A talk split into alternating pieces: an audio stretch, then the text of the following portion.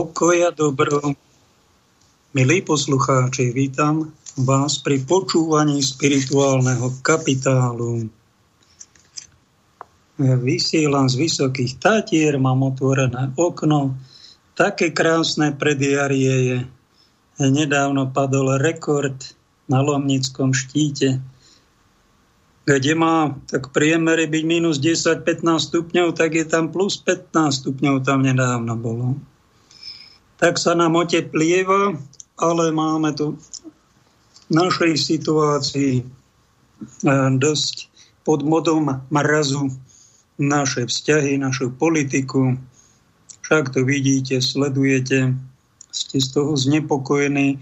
Možno aj preto vás pozdravujem, pokoj a dobro. Tento pozdrav som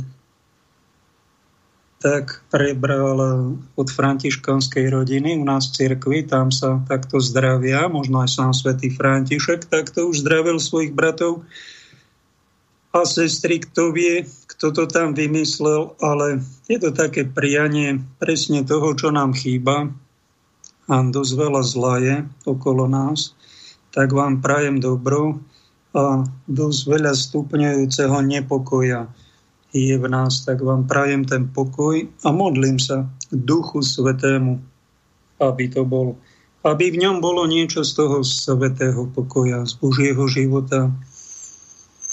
Dnes máme tému Infovojna v cirkvi. Ďakujeme aj kolegom v rádiu Infovojna, hlavne Norbertovi, ktorý nám zanechal tento vysielač slobodný, napomohol mu k existencii a potom zdúchol z neho do Infovojny. Počúvam ich dosť často ráno, ako komentujú s Adrianom dianie v spoločnosti a je dobré, že ľudia majú kde zavolať a môžu sa vyventilovať a počúvame, čo sa vlastne deje, ako tá hmla liberálna postupuje a čo zase zaberá a čo sa kde zase vyviedlo. Dosť je to znepokojivé, čo sa deje, ale snáď vyjde nad tým všetkým slniečko a príde trocha aj jara, začne to kvitnúť. Tak všetci dúfame, že sa veci dostanú do normálu. No ale ja vám tu vás možno aj znepokojím, že bude aj nejaká generácia, možno sme to my, ja si myslím, že my sme posledná generácia vo vývoji tejto planéty a že našou generáciou nastanú tzv. Veľké veci a začnú veľkým varovaním.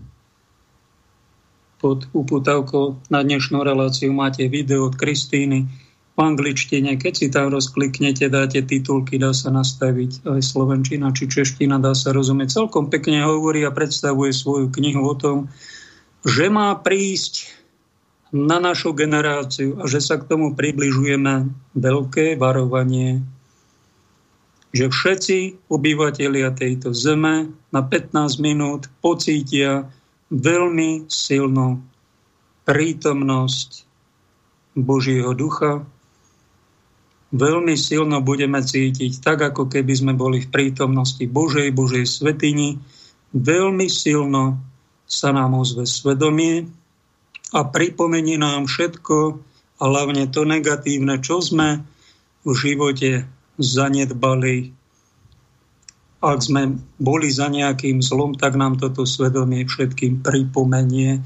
Ak sa náhodou stane niečo takéto v najbližších týždňoch, mesiacoch, ja predpokladám, že to bude tohto roku, budúceho, tak nejaký pocit mám, že to je blízko, nemám na to žiadnu istotu. Je to v rôznych zjaveniach, rôznych našich omilostených svetcov alebo mystikov, sú tam spomínaní, pekne spracovala v tej prednáške v knihe, o tom viac napísala, dá sa to kúpiť, ak chcete si to poštudujte. Ak by náhodou niečo také prišlo, tak vážený, musím vám povedať, že sme v závere dejín a nie, že sme posledná generácia, ale je pred nami finále dejín. Tak sa na to prichystajte a keď sa to náhodou bude len zhoršovať, tak sa už potom nečudujte. Ešte máme nejakú tú šancu na zmenu, snáď sa niečo zmení. snáď sa oteplí, snáď prídeme k svojim ľudským právam, k dôstojnému životu, k normálnemu prežívaniu života na zemi, pretože všetky reči, takéto málo kto sa aj v cirkvi na to odváži, toto, čo vám hovorím, pretože v priebehu 2000 rokov boli takí nadšenci, v každej generácii sa nejaký takýto svätý blázon našiel, ktorý to v svojej dobe pripomínal. Tak vám to aj ja trocha pripomínam. No ale pravda je taká, že všetci tí boli vyhlásení za bláznov a falošných prorokov, pretože nič sa nestalo. Ale raz fakt príde záver, príde vláda Antikrista a po nej príchod Ježiša Krista. Približujeme sa k tomu a všimnite si, čím viacej sa k tomu blížime, tak tým naše veľké cirkvi o tom mlčia. Nezdôrazňujú to, nemajú nejaké emotívne prejavy. Tak áno, vieme, máme to v učení, áno, je to v Biblii. Ono teraz príde, ale tak asi za 5000 rokov, asi v takomto štýle života my žijeme, takto si podriemkávame a nebudí nás ani to, čo sa deje okolo nás, ani to, že svetovláda je blízko, ani to, že celoplanetárne tu niekto, nejakí satanisti vypustili vírus, a zamkli všetky krajiny, doruškovali nás a chcú nás vakcinovať a tak ďalej. Však to vidíte, toto tiež není znamenie čias. Myslíte si, že to je normálne? V dejinách sveta niečo takéto celoplanetárne je po prvýkrát a možno aj po posledný krát. A mali by sme aj s touto možnosťou vrátať a nechrápať tak, že nás počuť až niekde v inej cirkvi, ale zamýšľať sa, dať tomu nejaký prístor vo svojom vnímaní, vo svojom uvažovaní, aby sme neboli veľmi prekvapení, šokovaní alebo hlboko sklamaní. Jednoducho teraz bolo to predpovedané, príde to.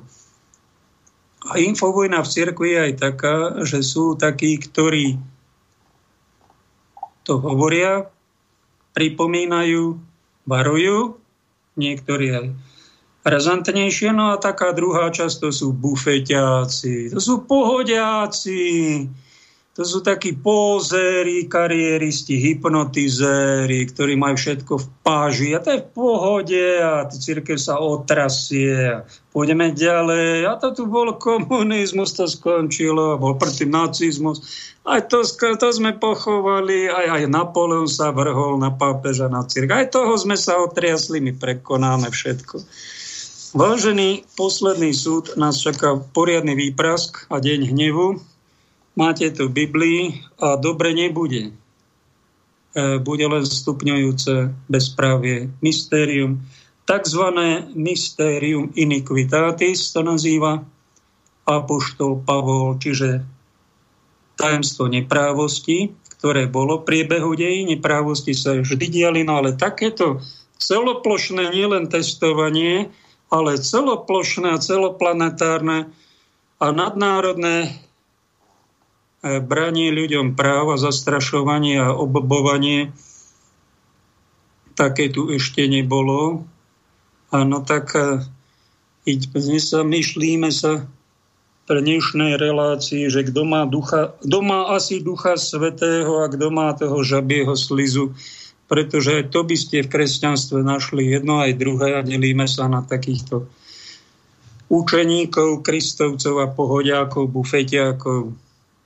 A môžete si vybrať, do ktorého vláčika, do ktorého vagóna, do ktorej triedy sa posadíte a budete cestovať.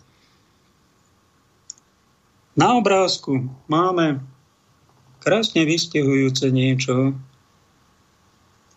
že je tu Kristus na kríži, korpus takzvaný, kríž a na ňom korpus, čiže to telo Ježiša, ktoré už len také torzo vyčnieva z toho kríža a strom, alebo to sústromie, ho obklúčilo tak, tento korpus Kristov, aj celé kresťanstvo, to vyznačuje niečo, čo prežívame, že kresťanstvo je tu prítomné, ale je obklopené zo všetkých strán, zovreté, a A tá slobodomurárska humanita, okolo ktorá tu vyčíňa, tak to kresťanstvo tak zovrelo, že ono je ako keby umlčané, stiesnené, bezmocné a už len ticho čaká, kedy postupne akože by zmizlo. Niečo také vás nápadne pri pozeraní na niektoré takto nás. Kto to odfotil, tak mu blahoželám, že niečo zaujímavé vystihol. A toto sa môže stať aj nám, že v presile nášho okolia, v presile tých humanistov, takzvaných okultistov, ateistov alebo agnostikov sa môže naša viera stratiť, môže onemieť a môže aj zaniknúť. A my sme so svojím kresťanstvom, so svojím hlasom, so svojimi dobrými nápadmi takto oklieštený, umlčaný a čaká sa len, kedy zanikneme. Keby náhodou cirkev začala radikálne, my sme doteraz víťazili 2000 rokov, nad každým nepriateľom, ale ak by náhodou cirkev bola radikálne napadnutá, radikálne by bola, v závere to je predpovedané, tak sa nečudujte, ak náhodou aj toto príde, že budú kresťania popravovaní a kostoly znesvedcované a všetky práva nám zobraté, je koniec, je finito a je dobre sa na to nachystať, že Biblia nám to predpovedala. Na tých, čo toto robia, prídu veľké božie hnevy. Je ich, tuším, v Apokalypse spomenutých veľmi radikálnych 21 a ten 22. bude príchod Kristov a konečný zánik démonských síl na celých dejinách a v civilizácii. Ideme podľa plánu, približujeme sa k apokalyptickým časom. 7 rokov skoro už tu vysielam, tak vám o tom hovorím. Určite ja nie som neomylný, ale pár podnetov vám v bari dávam a overte si sami, či netáram. Porovnajte si to aj s ďalšími rozumnými ľuďmi. Porovnajte si to hlavne so Svätým písmom. Aj v učení cirkvi máme svedcov, všeli, čo sa podozvedáte. A snažte sa, aby tá vaša viera, to kresťanstvo vo vás, vzťah Bohu nezanikol, pretože tie vonkajšie satanistické sily majú nás nielen vydesiť, vystrašiť, okradnúť o práva, zneúctiť, ale chcú nás strhnúť do čiernej vesmírnej diery so všetkými nešťastníkmi a vo väčšine ľudstva sa im to pravdepodobne darí. No je tu nejaká tá menšina, ktorá vzdoruje a keby bolo treba priniesť aj obetu svojho života, tak títo ľudia sa nenechajú okradnúť o vieru a zomru ako mučeníci. To bolo v priebehu celých dejín v takom výnimočnom stave, no a na konci dejín to bude celoplošne a skoro všetci. Je tu sčítanie obyvateľstva. Sčítal som sa cez internet. Deje sa to každých 10 rokov od 91. roku a trvá to ozaj nejakých 20 minút. Nie je to nič ťažké, začína to rodným číslom. A dávam tam náš štátik slovenský 14 otázok, ktoré odkliknete, odošlete a ste zaevidovaní. A vyhnete sa okrem iného aj pokute vraj 250 €. A tak ma nápadlo pri vyplňaní tých otázok. Určite to napadne aj ďalších inteligentných ľudí. Prečo štát za tých 30 rokov, keď už takto robí sčítanie obyvateľstva, neurobí niečo, čo by nahradilo, ja neviem, či tých referend bolo 10 v priebehu tejto demokratickej 30-ročnej doby a jedno, neviem, či bolo sfalšované, vstup do Európskej únie bolo pravdivé, ale teda platné, lebo splnilo tú 50-percentnú podmienku, že má viac 50% voličov súhlasilo vraj ideme do Európskej únie, tak tam sme. No a tých 9, tuším, či viac ich bolo, neviem presne, referent bolo neplatných, pretože to kvórum nebolo naplnené. A to kvórum, všetci viete, čo rozumne rozmýšľate, v demokracii bolo nastavené príliš vysoko a je to nerozumné, je to nedemokratické a zabije to každú jednu snahu o to, aby ľudia k niečomu sa vyjadrili. A tak ma napadlo pri takomto sčítaní obyvateľstva, ktoré trvá 20 minút, prečo sa nás niekto zo štátu o týchto tzv. Demokratických predstaviteľov našich, a vraj všetci sú skoro kresťania. Prečo sa nás tak dobrotivo ľudsky nespýtajú napríklad aj takú otázku: ste za to, aby sme zotrvali v Európskej únii? Alebo nie ste za to? Pretože tá Európska únia, tam sa to pritvrdzuje. Angličania odišli Brexitom a sú tu náznaky, že aj ďalšie štáty, lebo je to nevýhodné pre tie krajiny. Že by sa nás tak niekto napríklad ako členov Európskej únie toto spýtal občanov slušne, bez toho, že by sme sa vyhrážali, ale aby niekto hore vedel, aký majú občania názor. Keby som mohol, alebo niekto ďalší, tak sa to spýta, alebo ste za to, aby sme boli v NATO, alebo nie ste za to. Lebo má to aj svoje plusy, má to aj svoje mínusy. Nás sa nikto ako občanov na to nepýtal, na to, čo s tým. Alebo ste za to, aby toto kvórum bolo 50%, a ste za inú možnosť, aby to bolo menej, a keď to už bude nad nejaké percenta, ja neviem, na 30%, na 50%, že to bude záväzné ako zákon, nejak tak sa to dá nastaviť a spýtať sa takýchto občanov, pretože toto dobrotivého človeka napadne. A tí, ktorí sa nás nepýtajú a tvrdia, že tu je vláda ľudu a demokracie, robia na nás zlo. A to zlo je, že nás zneúcťujú. Že sa nás nepýtajú na náš názor.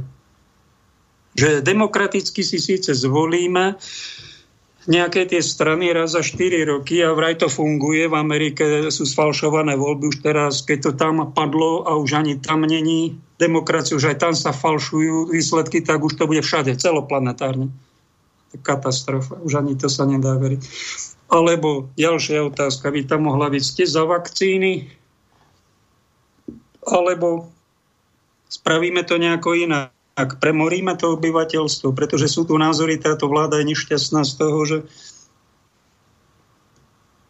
že tu ľudí zomiera, tuším 6-7 tisíc už zomrelo za ten rok, vraj na COVID. Môj odhad je tak 1/3 reálnych, ostatní sú s covidom alebo sfalšovaní. No, boli tu také hlasy už aj na začiatku, a to boli odborníci, aj lekári, profesori, že možno by sme to mali premoriť. V iných krajinách to tak bolo a ten vírus by sa roztratil pomedzi ľud, zoslabol by a mali by sme imunitu bez lockdownov a bez nejakého očkovania a už by sme boli za tým. No boli také hlasy na začiatku pred rokom. No však ale bude kopu mŕtvych. No tak sa naľakali sme sa, prišiel vírus, sme sa vydesili, potom takýto návrh prišiel, sme sa naľakali a potom sme obvinili tento, čo takéto návrhy majú, túto čas odborníkov, že sú to zločinci a vrahovia. No tak sme teda išli podľa Igorovho scenára, tvrdé lockdowny. No a tých mŕtvych máte aj tak toľko. Ešte budú pribúdať. A teraz neviete, čo s tým. No. A tie hlasy, čo ste si mohli vypočuť, tak sa spýtajte aj obyvateľstvo, čo na to, keď je to celospoločenský problém. Napríklad v takom sčítaní ľudu. Ja myslím, že korunka by vám z hlavy nepadla, keby ste sa spýtali v demokratickej krajine, kde je väčšina vraj kresťanov, na názor iného človeka, občana. Keď to nerobíte, páchate neprávosť. Ste sebci. Táto demokracia je výsmech. Vám je dobre, máte 5 000 a viac eurové platy. Na tých ľudí dlabete. Je tu extrémna chudoba pre 800 000 ľudí. Treba s tým niečo robiť. Keby som bol tam, kde si hore, tak pošepnem komu si.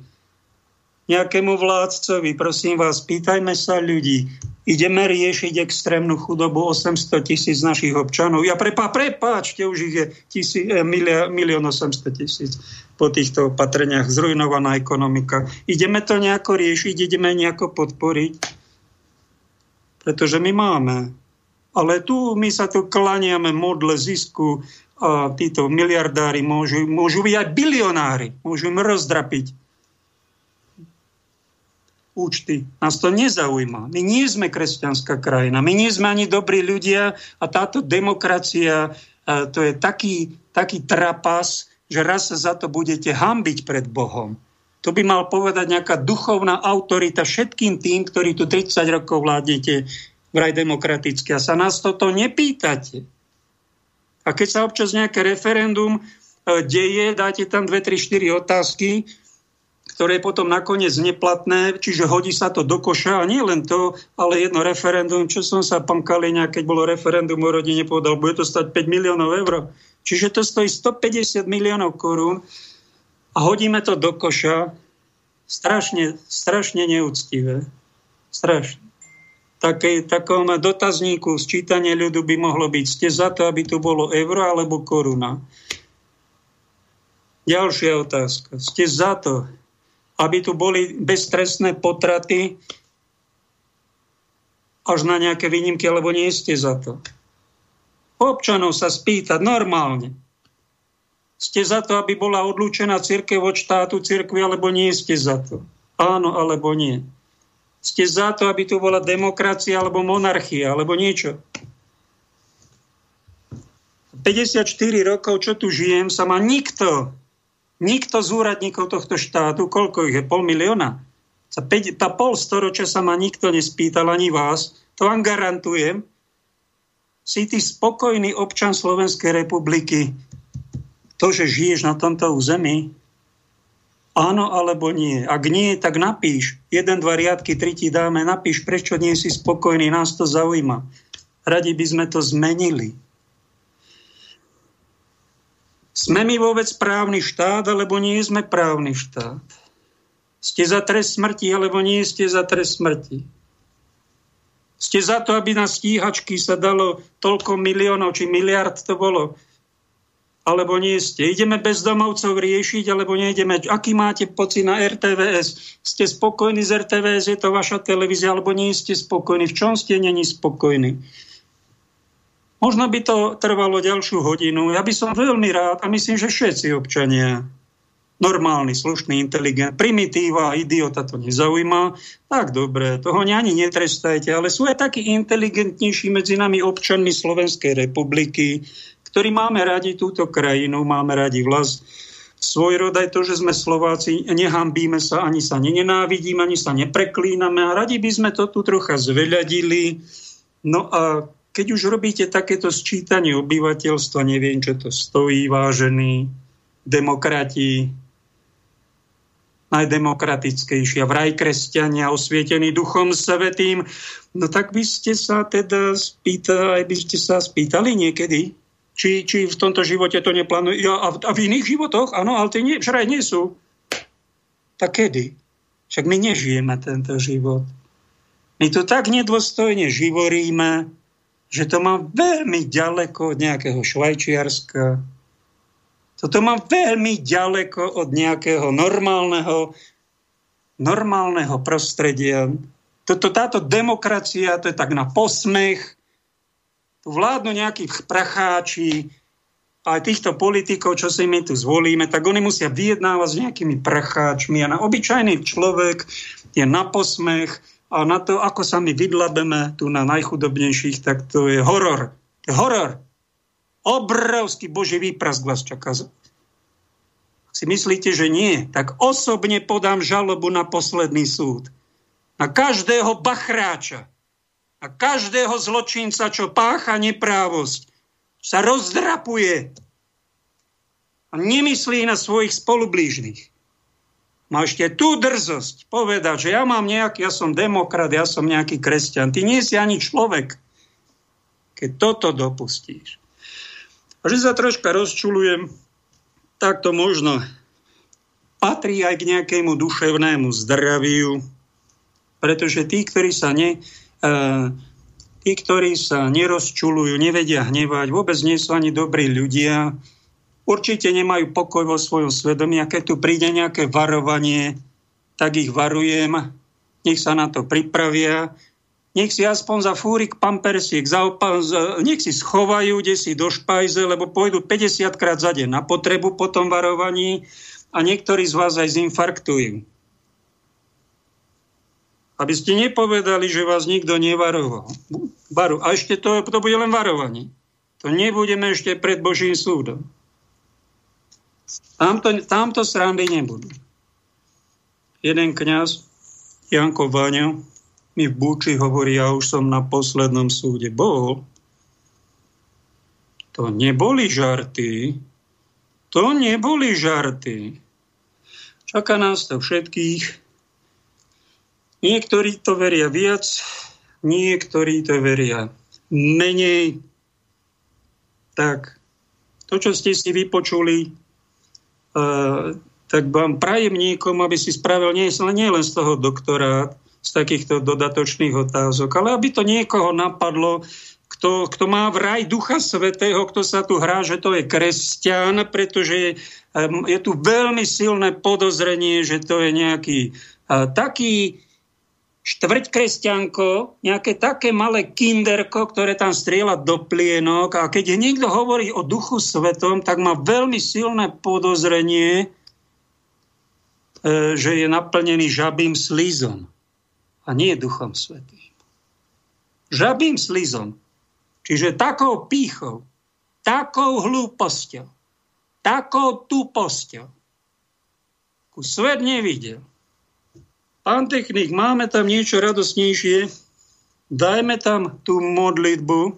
Tuto mi napísala minulú reláciu poslucháčka Gabriela. Zdravím, padre, trochu na odľahčenie otázka. V známom videu odznela táto veta. Viete to preložiť? No tak si pustíme tú vetu. Modlitba za vládu. My žehnáme našej vláde, my žehnáme nášmu premiérovi, Pane, my žehnáme múdrosť, my žehnáme, Pane, múdrosť, Pane. Chráň ho od zlých radcov, chráň ho od zlých ľudí, chráň ho, Pane. Klora buanda salara banda lara buanda rabanda, Pane, my posielame anielov Božích okolo neho, Pane, okolo jeho rodiny, Pane, modlíme sa za Mareka Krajčího, Pane, posilnenie, Pane, modlíme sa za jeho rodinu, modlíme sa za múdrosť, za múdrosť,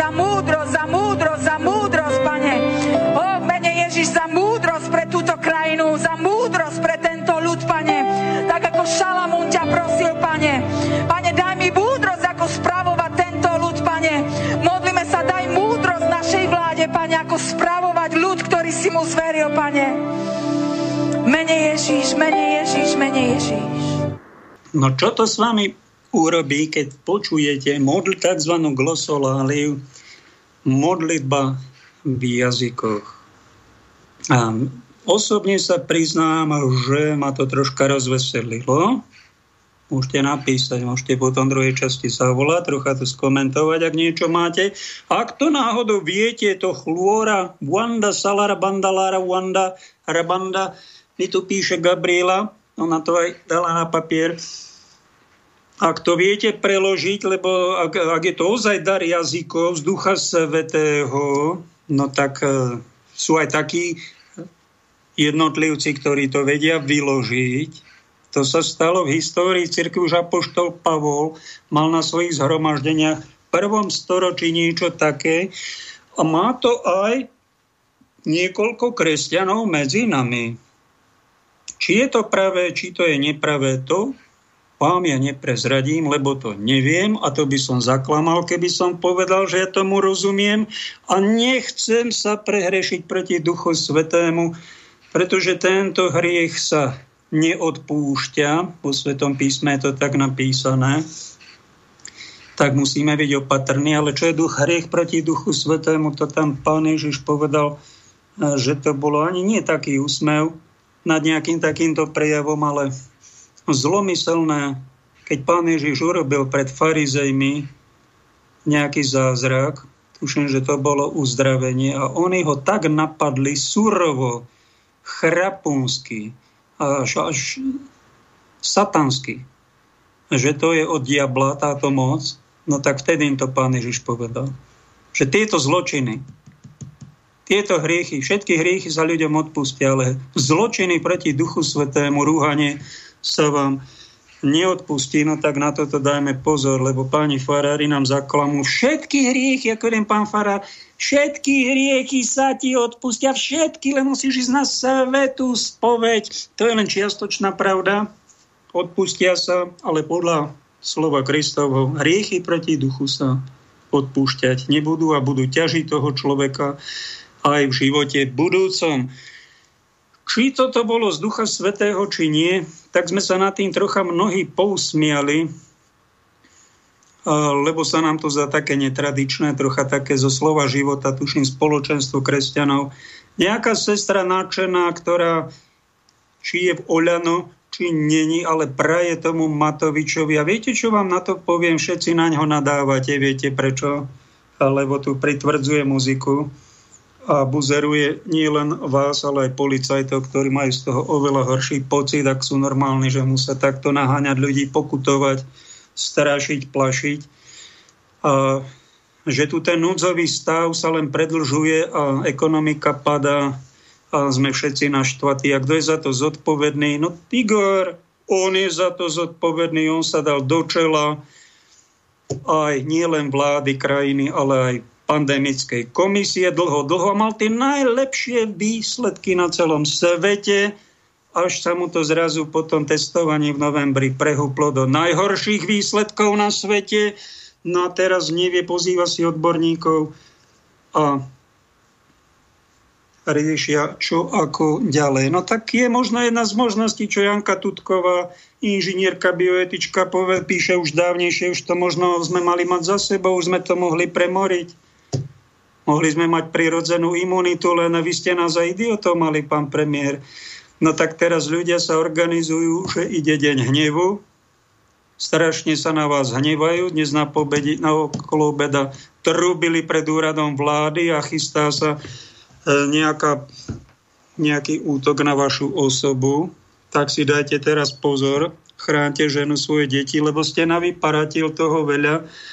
A vy ste mohol byť tak v pozadí, vy ste mohol riadiť túto vládu a dať si do čela niekoho iného. A ten, keby to išlo, tých hospitalizovaných nám pribúda, ešte to bude pribúdať. A možno by sa to dalo riešiť aj inak. A keď budú ľudia na vás strašne zlí, tak neobviňujte Sulíka za to, že čo ste vy napáchal. Neobviňujte vy ľudí, ktorí nedodržiavajú vaše nezmyselné opatrenie. Pozrite si trocha aj do zrkadla, pomodlite sa k Duchu Svätému a ten by vám vnúkol, že možno som urobil chybu niekde aj ja. A ľudia, prepáčte. A tí budú takí rozúrení, že vám budú chcú dať do živote, alebo vás budú chcieť strašne zbiť, či do klietky hanby vás dajú. Aj to vás asi čaká. Ja neviem, ako to dopadne, ale dobre asi nie pre vás. Áno, tak vám poradím, čo sa stalo jednému Igorkovi, keď bol taký malý a ukradol pagáčik. A tam sa domáca pani tak nahnevala, že toho Igora ide potrestať. A krstná mama, tak bolo ľúto toho Igorka, že povedal, ale tie pagáčiky tu má, no, tak ukradol, zaklamal, no tak a tu máte, toto nerob, ale viete, on spadol z kočíka, máme, keď bol malý, no tak nekričte na ňo, on spadol z kočíka. No tak to zapôsobilo, že Igorovi to prešlo. No keď bol na základnej škole, tam rozbil umývadlo a obvinil tam nejakého druhého spolužiaka a vyťahal ho za uši toho druhého spolužiaka, pán riaditeľ. A potom sa zistilo, že to nebolo tak, že bol falošne niekto potrestaný, že to spáchal Igor, ale obvinil. Tak zase tam prišla mama a povedala, prosím vás, nevyhadzujte ho zo školy do tej osobitnej. On padol z kočíka, keď bol malý. No. A to takisto zabralo na toho pána riaditeľa. Tak ho nepotrestali. No a potom, keď bol Igor taký väčší a bol už komunista, tam tlieskal, že komunisti sú tá najlepšia strana a tu treba podporiť a komunistická strana Slovenska to jediná, Boh neexistuje. Toto hovoril na gymnáziu, na schôdzi zväzáckej. No a potom ten režim padol a on vám kandidoval za nejakú kresťanskú národnú stranu. A kto si mu to vytkol, tak on sa tak vyvinil. Viete, no tak prepášte mi. Prepášte, no tak... Ja som spadol z kočíka mame, keď som bol malý, no. Tak to všetci pochopíme, no tak Igor, keď bude zle s tebou, tak toto nezabudni povedať, že ty si mame padol z kočíka a udrel si hlavu.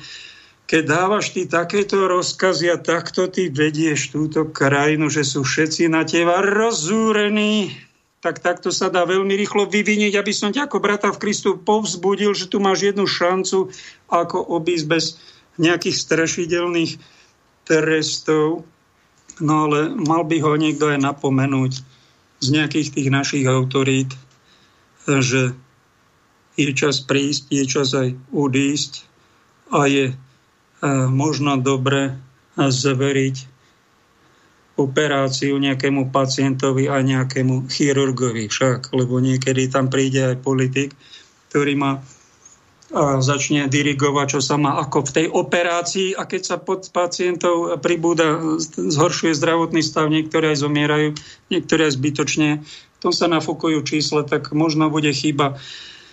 A niekde inde však, nie len Sulíkovi, ale tá slečna, tá pani, prepáčte, sestra, ktorá sa modlí vraj v jazykoch, za žehnáme Matovičovi, žehnáme, tak myslím si, že ukázala nám správnu cestu. Posielajme Igorovi svetlo. Prajme mu dobro. Odpustíme mu. A keď nevieš, prečo mu máš odpustiť, tak si zober tú vetu. Asi vypadol, máme z kočíka, tak sa aj zasmeješ a potom mu začne vysielať svetlo a dobro. Kristovo svetlo, Kristovo dobro, Kristovu silu. A všetci. To by nás mal vyzvať nejaký duchovný líder celú krajinu. Keby sme to robili, tak Igor by robil správne kroky. A keby ich nevedel robiť, tak by prišlo také varovanie do jeho svedomia, že by odstúpil a dal by to niekomu lepšiemu. Keby sme sa aj pomodlili k Duchu Svätému, tak by vybral toho najlepšieho, ktorý by nás tohto dostal, ktorý by krajinu dal do normálu. Ale čo robíme my, kresťanský národ? My sa tu hráme a klameme, že tu je demokracia. My tu klameme a nafúkujeme aj čísla kvôli nejakým prašivým, prekliatým peniazom. Ale my sa tu klameme aj to, že sme my kresťania. My nie sme dobrí ľudia, keď preklíname. Keď vysielame zlobu, keď odsudzujeme, preklíname, posielame naňho hnev, zlosť, kliatby, nešťastie. A on je citlivý človek, tak sa bráni, jak vidíte, ako tie kliatby sa nazhromaždia na jeho aure a šibe mu. A máte ho za psychopata. Vraj tu je patokracia, vláda psychopatov. No tak keď už tu nie sú sociopati, ako tu boli 30 rokov, lebo to sa nedá inak nazvať, keď sa niekto vykašle na vlastných 800 000 najslabších spoluobčanov a plitvá na nejaké miliardy, na nejaké stíhať. To sa nedá inak nazvať, to sú sociopati. No tak možno sme sa dostali už k nejakej vláde psychopata jedného, ktorý nás dovedie do nejakej, snáď nejakej patie, takej rozumnejšej, takej normálnejšej. Niečoho normálneho. Snáď sa nám to ešte podarí do posledného súdu, lebo toto nebolo normálne, ani to nie je normálne. A chyba, nevidíte chybu a nezvalujte chybu len na jedného premiéra. My sme chyba. Poriadne by mal vyčistiť žalúdok celej krajine nejaký prorok slovenský. Keďže ho nepočujem takýmto tónom, nikto dnes nekarhá národ. Tak to robím ja vo svojej humoristickej relácii, ktorá má občas aj nejaký teologický potom. Že čo sme to my za banditov? Že vysielame zlo, kliatby, zlobu. A máme tu drzosť povedať si, že ja som kresťan, Kristov učeník. Ja som zdochliak, keď toto robím. Zdochliak. By som sa prepadnúť od hanby.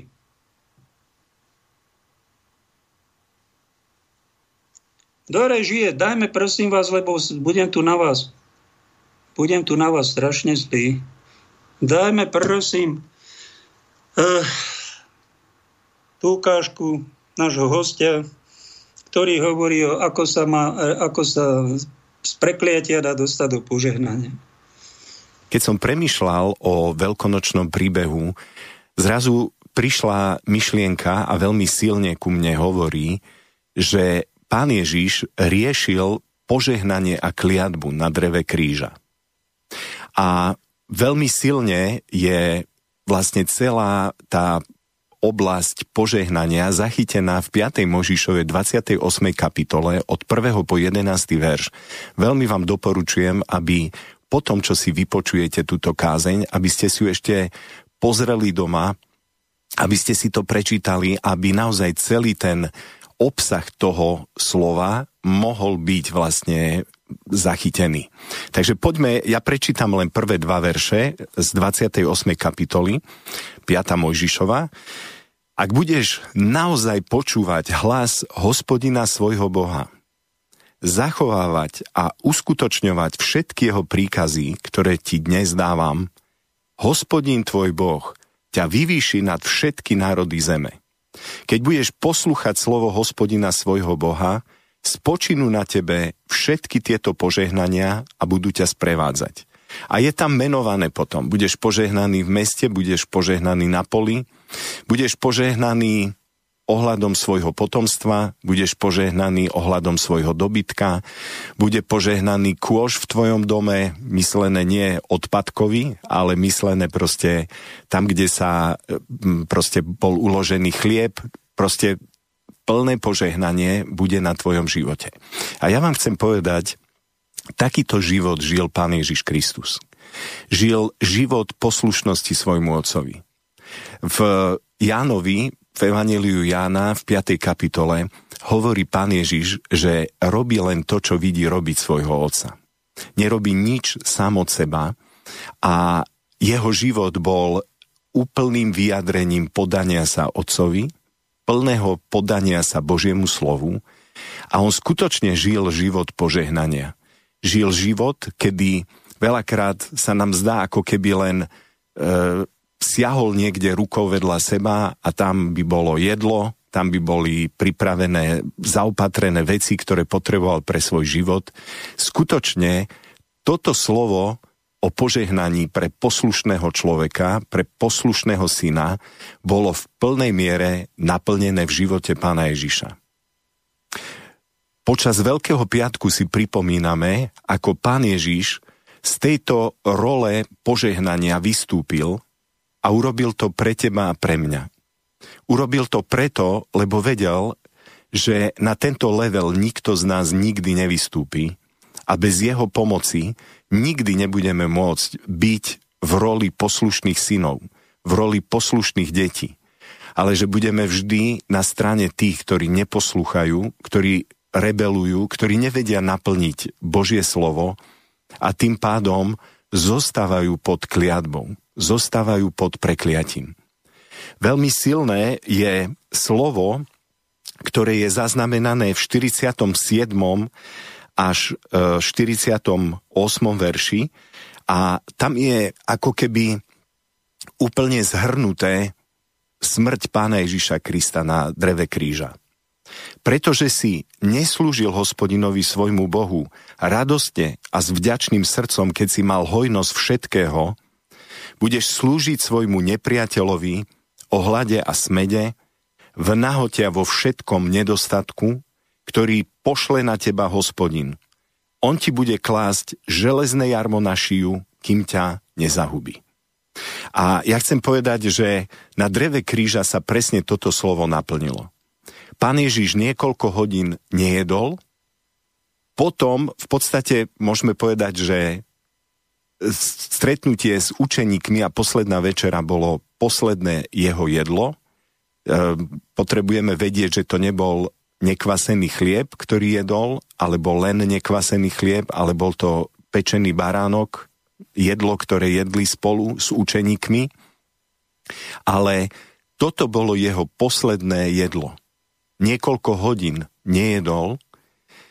Takisto je napísané, keď Pán Ježiš visel na kríži, povedal, som smedný, žíznim, Roháček to prekladá.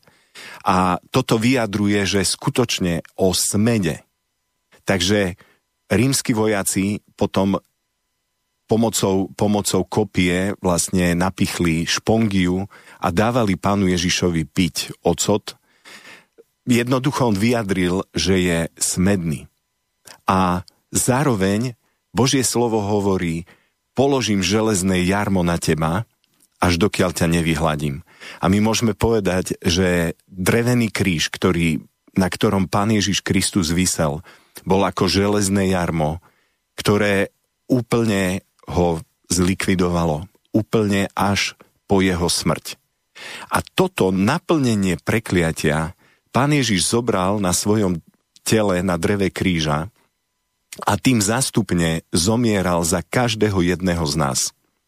Jednak zobral každý náš hriech a vyniesol ho na drevo kríža, jednak zobral každé prekliatie, akékoľvek prekliatie, ak bolo v tvojom živote, alebo aj teraz ešte je v tvojom živote. Chcem ti povedať dobrú správu. Pán Ježiš Kristus naplnil slovo ohľadom prekliatia, pretože v Mojžišovom zákone je hovorené, je prekliatý každý, kto visí na dreve. Pán Ježiš visel na dreve a naplnil každé prekliatie. A tieto slova, ktoré sme čítali teraz, ukazujú, že skutočne tá litera zákona bola plne v Pánu Ježišovi Kristovi naplnená a bola úplne v úplnom dôsledku. Pán Ježiš niesol prekliatie miesto mňa a miesto teba. A my potrebujeme vedieť, že toto zástupné nesenie kliatby nebolo len tak, ale Pán Ježiš sa rozhodol, že uvoľní požehnanie na tvoj život. Že uvoľní skutočne to, aby tvoj život bol požehnaný. Mimochodom, v tom 7. verši tejto 28. kapitoly je napríklad napísané a Hospodín sa postará o porážku tvojich nepriateľov, ktorí povstanú proti tebe. Jednou cestou vyrazia proti tebe a 7 cestami budú pre tebou utekať.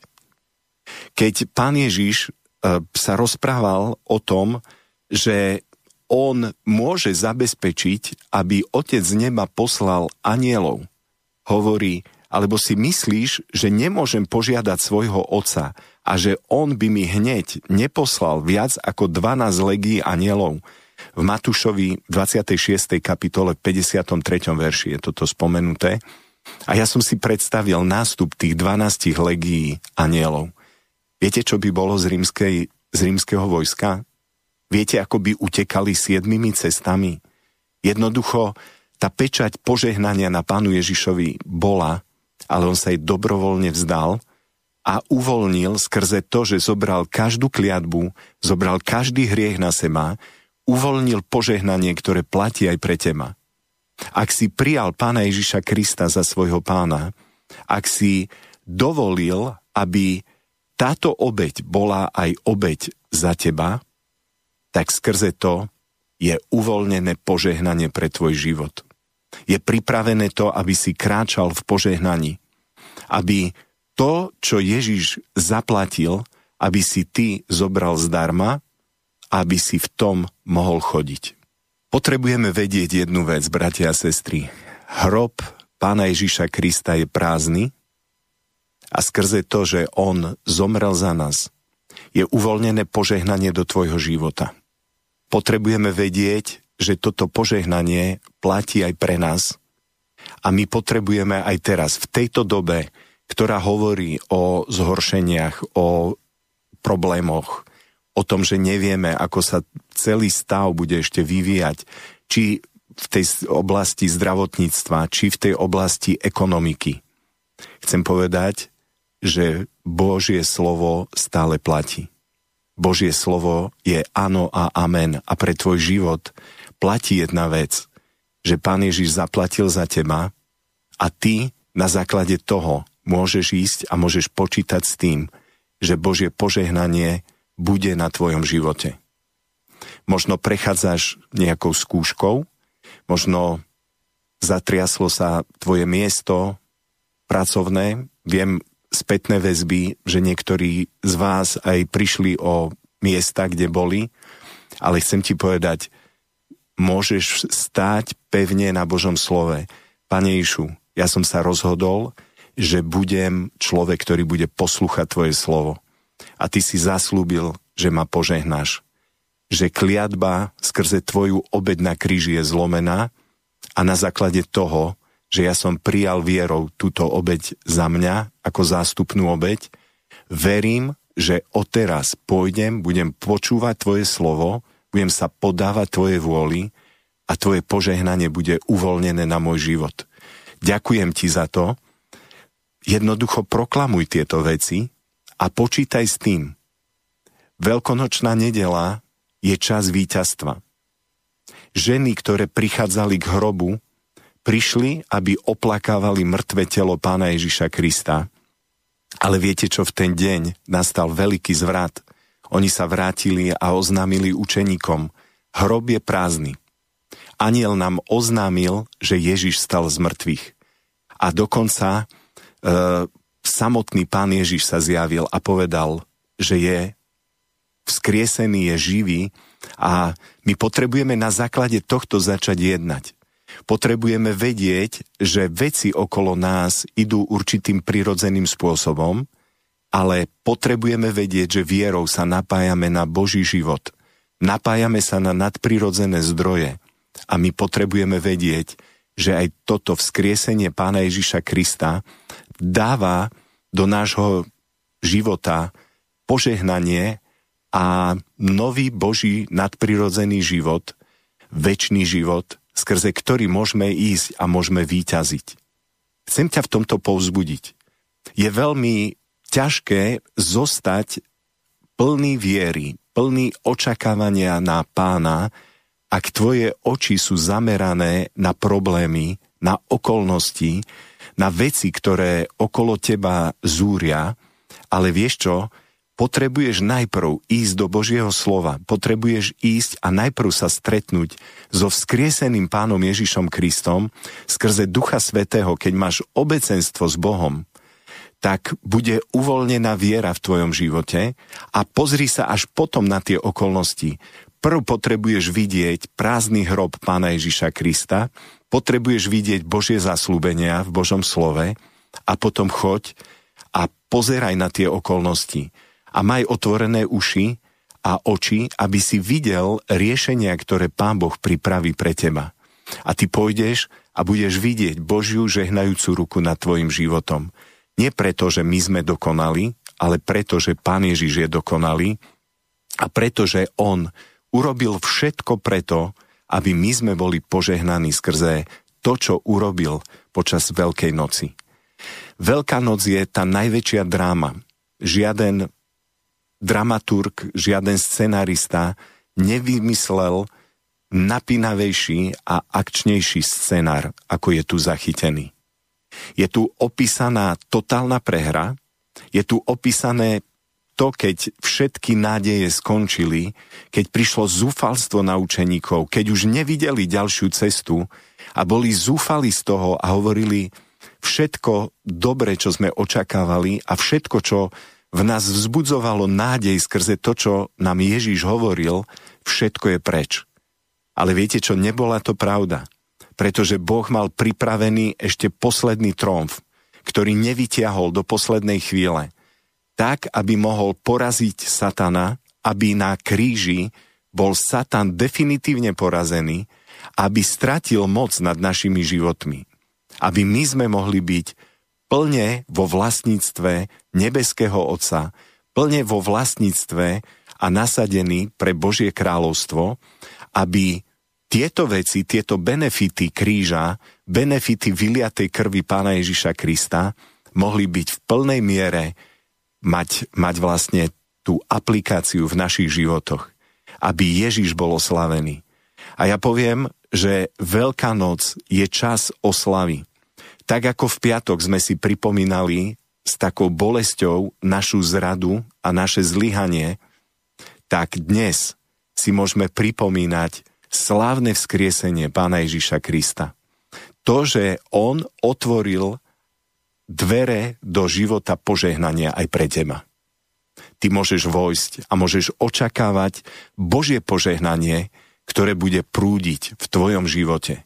Veľmi dobre, že tento brat, volám sa Ivan Zúštiak, neviem z ktorej, predpokladám z nejakej protestantskej denominácie, sa nám prihovoril a skočil mi do toho hnevania sa, možno už nesvetého, takého infarktového, a dal tu trocha pokoja a rozvahy a povzbudenia. Myslím si, že ďaká Jozef, ktorý si mi poslal toto video, takýchto typ zaujímavých. Myslím, že tento Ivan má na internete toho viac, týchto videí, že hovoril z Ducha Svätého a Duch Svätý hovorí zrozumiteľne, hovorí povzbudivo, hovorí múdro, vysvetľuje, dáva nádej a také krásne, čo tam on zdôrazňoval, že akýkoľvek prekliatie má rodina, v ktorej som sa narodil,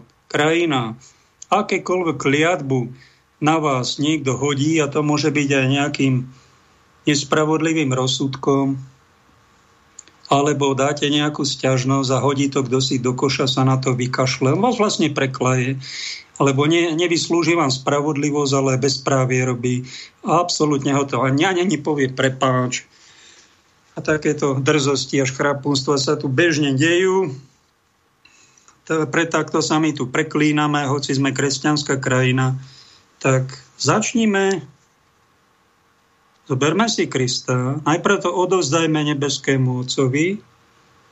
Túto našu neprávosť, ktorá sa mi stala, alebo to, že na mňa niekto vylial nejaký kýbel octu alebo niečoho, čo nevonia, alebo sa vykašľal a neurobil, čo bol povinný urobiť a takto vás preklial, tak je človeku z toho veľmi zle, do plaču, nechce sa mu žiť, tak my veriaci to spracovávame tak, že príjmeme to, lebo ignorovať to, nevšímať si to, to není kresťanská spiritualita. To je už nejaká ezoterika a nejaká pseudospiritualita. Treba si to pekne prijať, toto sa mi stalo. Toto prežívam s tebou, Ježišu Kriste, ktorý si ty trpel na kríži. Obetujem to nebeskému Otcovi ako môj kríž. Odovzdávam ti to ako obetu. To treba takto povedať. Nebeský Otec, ja ti to odovzdávam ako obetu. Túto neprávosť, túto kliatbu, túto hrôzu, toto nešťastie ti obetujem. Cez krv Ježiša Krista ti to odovzdávam. To má veľkú hodnotu. A potom, keď toto urobíš, takýto akt, tak začni Boha chváliť. Chválim ťa, Duchu Svätý, že ty vyriešiš túto situáciu. Ty ma vyvedieš z tejto hrôzy, z tejto tmy, z tohto nešťastia. Chválim ťa, ďakujem ti, že ty nájdeš nejakú možnosť, ako premeniť to prekliatie na požehnanie. Zmiluj sa nad tými, ktorí mi toto urobili, odpúšťa mi mene Kristovej krvi. Posielam im dobro a chválim ťa, Pane, ďakujem ti za to. Toto je tzv. Modlitba chvály, obeta chvály. Toto už patrí ku krstu Duchom Svätým. Mali by sme tak, sme inteligentnejší veriaci kresťania robiť, spolu s Kristom pracovať a dožijeme sa aj toho. Ja som toto tak 1-2 minútach povedal, ale to trvá niekedy aj pol hodinu, niekedy 1,5 hodinu a niekedy pritom padajú aj slzy, lebo sú to veľmi boľavé emotívne záležitosti. A toto robte vždy, keď vám príde bolesť, trpkosť, hrôza, ktorú ste zažili, ten následok nejakej kliatby, nejakého pekla, tu inkarnovaného v týchto našich vzťahoch. A keď nás to postretlo, my môžeme byť tzv. Doktori, môžeme sa tých rán dotknúť, môžeme to začať liečiť. A samozrejme nie svojou silou, ale silou Kristovou, silou Ducha Božieho a premieňať tie prekliatia na požehnania. Kto toto robí, tak ktorejkoľvek cirkvi sa nachádza, robí duchovnú prácu, pracuje na svojej spáse, na spáse iných a raz bude za to odmenený. A tí, ktorí to nerobia, prvý raz to počujú, tak sa pouč, sa nad tým zamyslí. Tí, ktorí na to dlabete, nerobíte, tak spíte, robíte najväčšiu chybu svojho života, pretože my musíme podstúpiť aj niečo, čo je tzv. Duchovný boj. Musíme v tomto boji byť aj zranení a v Apokalypse sa píše, že je tu boj dobra so zlom a svätí v tomto boji neraz aj prehrajú. Ak prehrajú s Kristom, tak vyhrali na veky. Asi o tomto je taká kerygma, čiže podstatná zvesť z kresťanského učenia. Máme tu veľa rôznych cirkví, náboženstiev, no ale tento Ivan hovoril nie katolickým nárečím, ale hovoril kresťansky a nebolo jedno slovo, ktoré by som mu vytkol. By som mu zatlieskal, ale mu tlieskam duchu veľmi dobre. A títo učeníci Kristovi, kdekoľvek sa nachádzajú, oni prídu na nejaké tie princípy a zistia, že tie ľudské predpisy, liturgické, právnické a dočasné meniace sa sú, každá cirkev ich má nejaké, ale oveľa dôležitejšie sú tie Božie zásady, Božie zákony, Božie pravidlá. A keď na nejaké prídeme a začneme ich používať, tak začneme mať z tej svojej viery aj radosť a zistíme, že niečo tu funguje a že nám prichádza nejaké požehnanie napriek tomu, že čím nás viac hádžu blata a prekliatia a čím sa nám viac rehocú, tak tým sa nám s Božou pomocou nejako to Pán mení aj do požehnania, keď nás nezabijú. No a o takej viery potom nikdy neodpadnete. Realita je taká, je tu sčítanie obyvateľstva každých 10 rokov a mali sme tu 1991 po 40-ročnej ateizácii mali zázrak, že sme tu mali 3,5 milióna katolíkov a ostatných kresťanov možno ešte 10%, možno 4,5 milióna vraj kresťanov je na tomto území. V roku 2001 to bolo 3,9 milióna. Kresťanstvom to išlo hore, katolíci teda 73%. A v roku 2011 to už pokleslo na 3,55 milióna. Čiže je to stále veľké číslo, 66% obyvateľov Slovenska sa hlási ku katolíckej viere, z toho je evanjelickej asi desatina a tí malých cirkví, tí majú len. Ale je tu veľká skupina ľudí tzv. Bezvyznania, tých je až 13% a ľudí, ktorých nebolo zistené, ich orientácia je asi 10%. Už pred 10 rokmi je to 850 000 občanov Slovenska, z toho od katolíckej cirkvi odpadlo 350 000 katolíkov, ktorí v tejto viere sú sklamaní, nezažívajú tieto radosti, pozerajú sa väčšinou na biskupov, kňazov, ktorí sú viac pacifisti ako bojovníci. A čím viacej má cirkev peňazí, tak tým sú na nej naštvatejšie, lebo vidia, že niekomu sa darí, mne sa až tak nedarí. Tak ja sa odhlásim, budem bez vyznania, alebo to zaignorujem. Takýchto občanov sme pred 10 rokmi mali 23%, čo je dosť veľké číslo. No a teraz jeden pán doktor, keď sme v tomto debatili, tak odhadol, že to bude 500 000 dole a viac. No uvidíme, necháme sa prekvapiť. A veľké cirkvi, neviem, či robia na to nejaké konferencie, alebo sa nad tým zamýšľajú, alebo to úplne zignorujú. Mali by sa sami zamýšľať, kde robíme chybu, keď to s nami ide dolu vodou, keď nám za nejakých 10 rokov odpadlo minulé sčítanie ľudu celá Bratislava. Nikto za to nevyvodil dôsledky, nikto nikoho neobvinil, všetci sú v pohode, doktorátiky nám pribúdajú, budovy sa stavajú, na cirkev je, dáva na všetky cirkvi, tuším 18 ich je registrovaných, ale tých spoločenstiev bude možno ďalších 18 takých mikro, ktoré sú aj nezaregistrované. Z tých 18 registrovaných cirkví, väčšinou kresťanských, dostáva z rozpočtu asi 50 miliónov eur, to je asi koľko je to? 1,5 miliardy korún.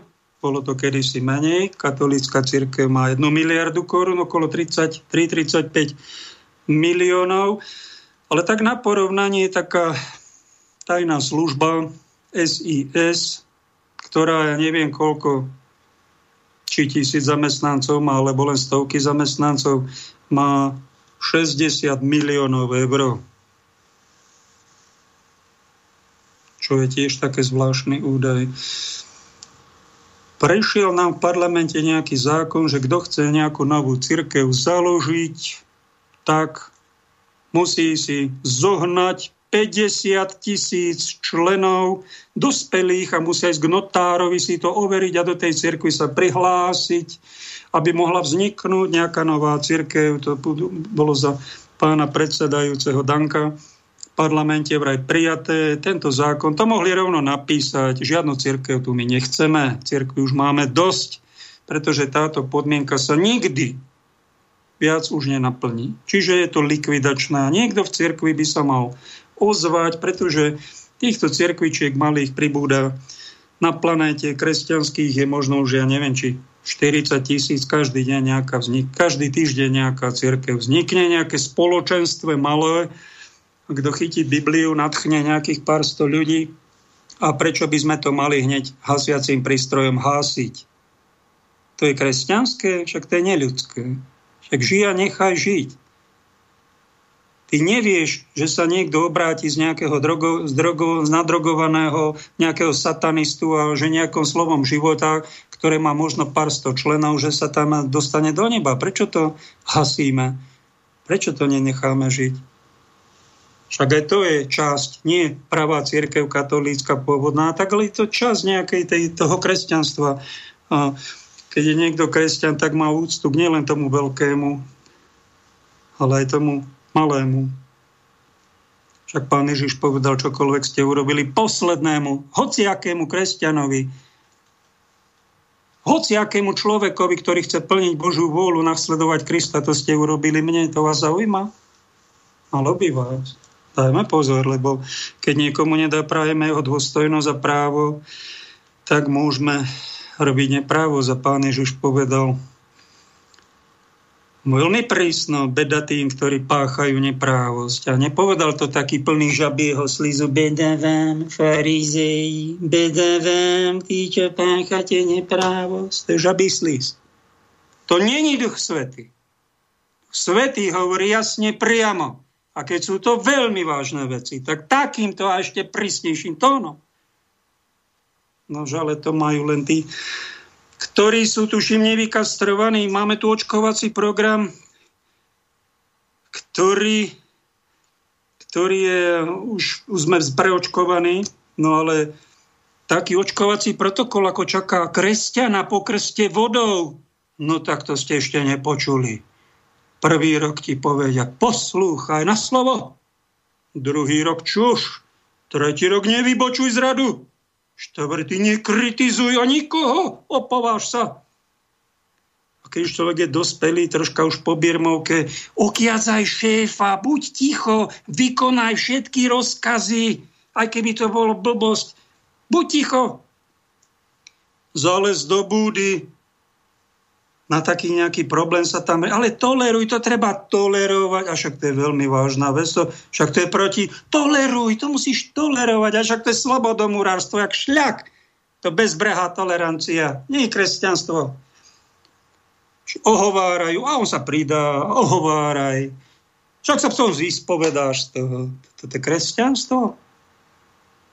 Však ty máš napomenúť medzi štyrmi očami, nie ohovárať a osočovať. Ty sa musíš, keď chceš mať pokoru, ty sa musíš hrbiť. A hrb sa ešte hlbšie, až tak, že ti chrbticu vytočí z toho hrbenia. Ty ďalšia očkovacia látka, to je jeden ďalší rok. Lebo pozametať to pod koberec, to prišla sťažnosť, to treba pozametať pod koberec. No to sú tak zákerné očkovacie látky, čo toto si dávame navzájom. A žabí sliz miesto Ducha Svätého sa takto dávkujeme. Potom kolžeme po povrchu, dohadujeme sa s vlkmi, miesto toho, aby sme sa im postavili, ak sme kamaráti a tancujeme v jednom kruhu. Tam podplatíme, tam sa trasieme, háňame si nadbytočné tituly a keď je nejaký celospoločenský problém, všetci tak hlava do piesku. A kláňajme sa modle pána vedúceho kolotača.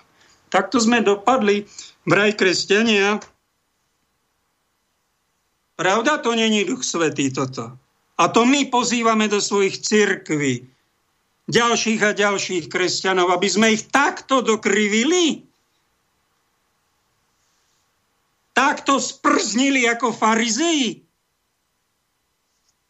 A myslíme si, že Pán Boh to nevidí. Pán Božko sa pozerá, pozor na to, Pán Božko sa pozerá.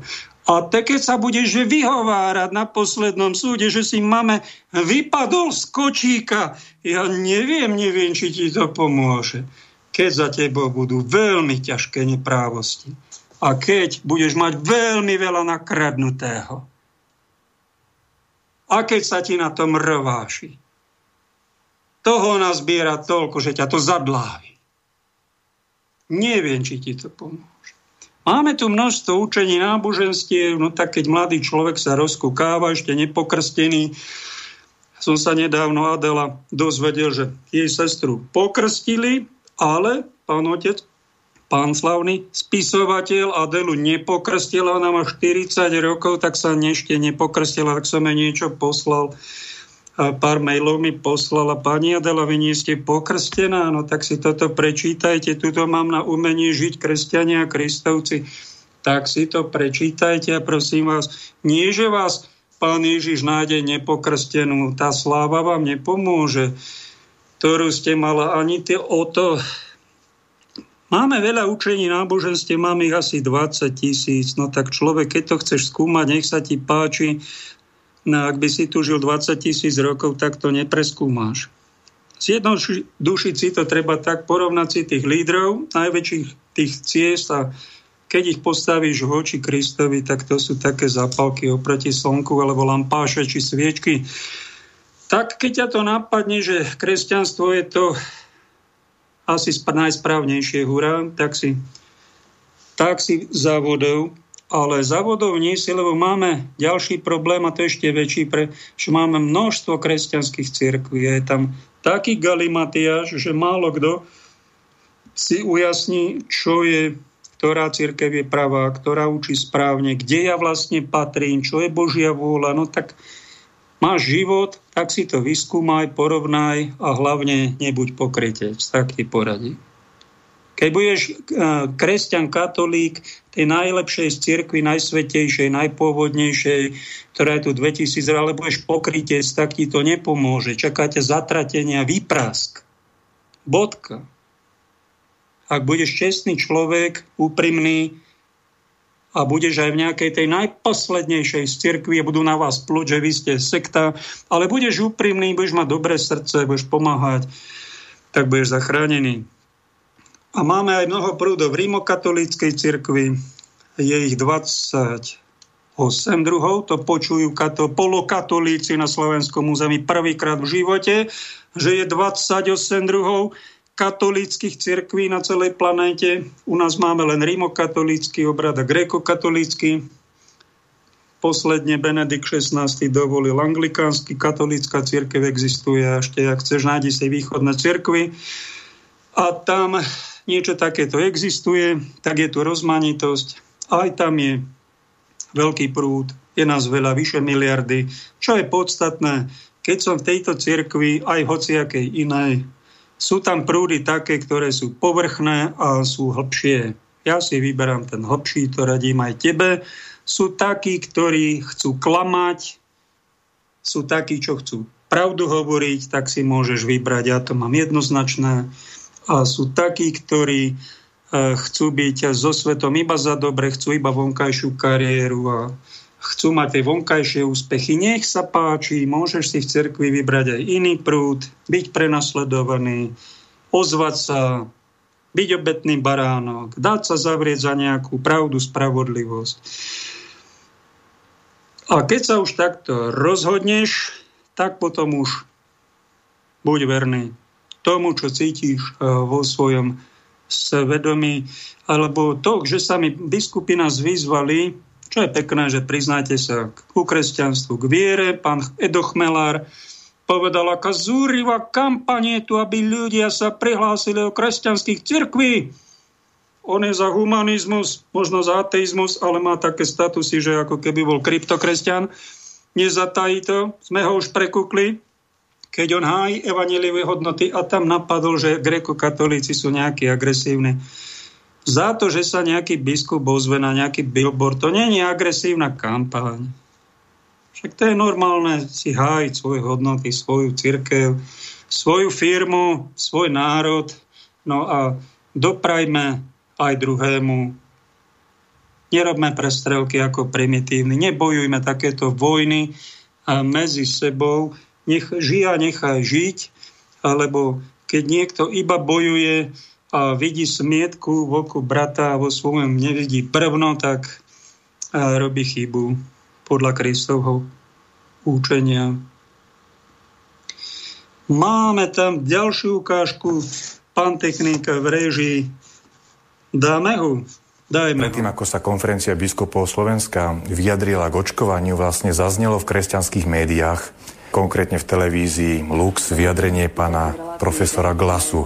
Dnes s pánom profesorom Jozefom Glasom, lekárom a bioetikom. Dobrý deň.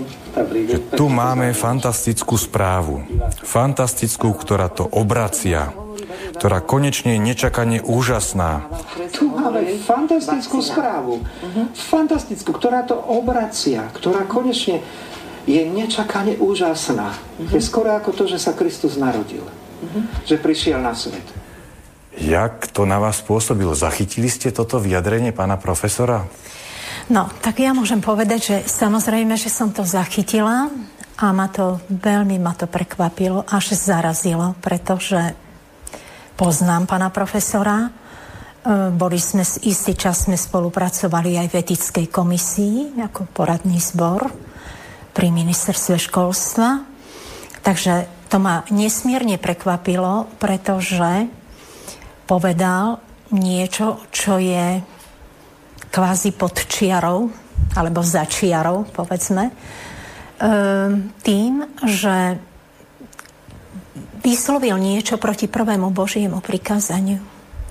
Prvé Božie prikázanie máme v knihe Exodus 20 alebo Deuteronomium 5, hovorí, ja som Pán, tvoj Boh, a nebudeš mať iných bohov okrem mňa.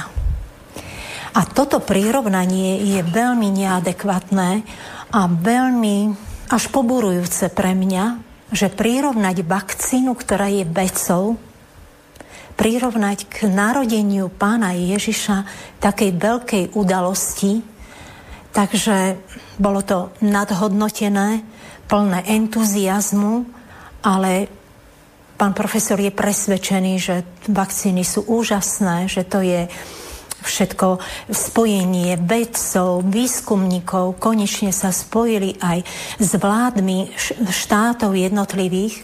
Ja sa pýtam, kto bude zodpovedný za to, keď niekto utrpí nejakú újmu na svojom tele. Alebo ako pán profesor hovorí, že to všetko je vlastne, musíme spolupracovať, sme v Európskej únii, tak ja sa pýtam, bude zodpovedná Európska únia? Alebo kto prevezme zodpovednosť za to? Pretože v morálke sme sa učili, že každý človek je zodpovedný za všetky svoje činy in persona, to znamená osobne, a nie, že pôjde to do stratená nejako. Že nikto nebude zodpovedný. Bolo to, Európska únia sa takto rozhodla, Ale kto bude hradiť, povedzme, škody takýmto ľuďom, keďže nechce na seba zobrať zodpovednosť žiadna z týchto firiem, ktoré kreujú a vyvíjajú vakcíny? Veď vieme veľmi dobre, že napríklad tieto firmy sa zdráhajú a odmietajú prevziať zodpovednosť. Štát vyhlásil, minister zdravotníctva vyhlásil, že sa vytvorí fond, ale keď takýmto spôsobom napríklad prihlási konferencia biskupov Slovenska k takémuto niečomu, no nedá sa očakávať, že títo veriaci ľudia potom povedia, viete čo, my sme zobrali túto vakcínu na vaše odporúčanie, tak a tieto následky znášate vy? Ja ako morálny teológ by som nikdy na seba nevzala takúto zodpovednosť, keby zomrel pri týchto vakcínach, čo je len jeden človek. Pretože je to proti 5. Božiemu prikázaniu nezabiješ. No, ja sa k tomu vyjadrím, pretože to, čo odznelo v danej relácii na televízii Lux, tak to sú šokujúce vyjadrenia aj z právneho hľadiska, aj z morálneho hľadiska, aj z biomedicínskeho hľadiska. Ja si veľmi dobre pamätám, ako tá relácia začala akými slovami, pretože moderátorka nahodila tému a pán profesor reagoval slovami, lebo hneď začala s tými potratenými plodmi. V týchto dňoch sa hovorí veľmi veľa o očkovaní proti COVID-19. Ako je to s pôvodom vakcín? Obsahujú časti potratených plodov, lebo o tom sme svedkami. Nahodila tému a pán profesor reagoval slovami, lebo hneď začala s tými potratenými plodmi. A pán profesor zareagoval takým spôsobom, že je smutné, že sa stále hovorí o tých potratených plodoch. Keď som to počul, chápal som, keďže poznám danú osobu už najmenej 20 rokov, že prečo takto reaguje.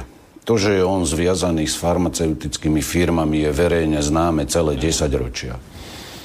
Ale že sa takto vyjadrí katolícky lekár, tak to je šokujúce, pretože on je smutný z toho, že sa hovorí stále o potratených plodoch.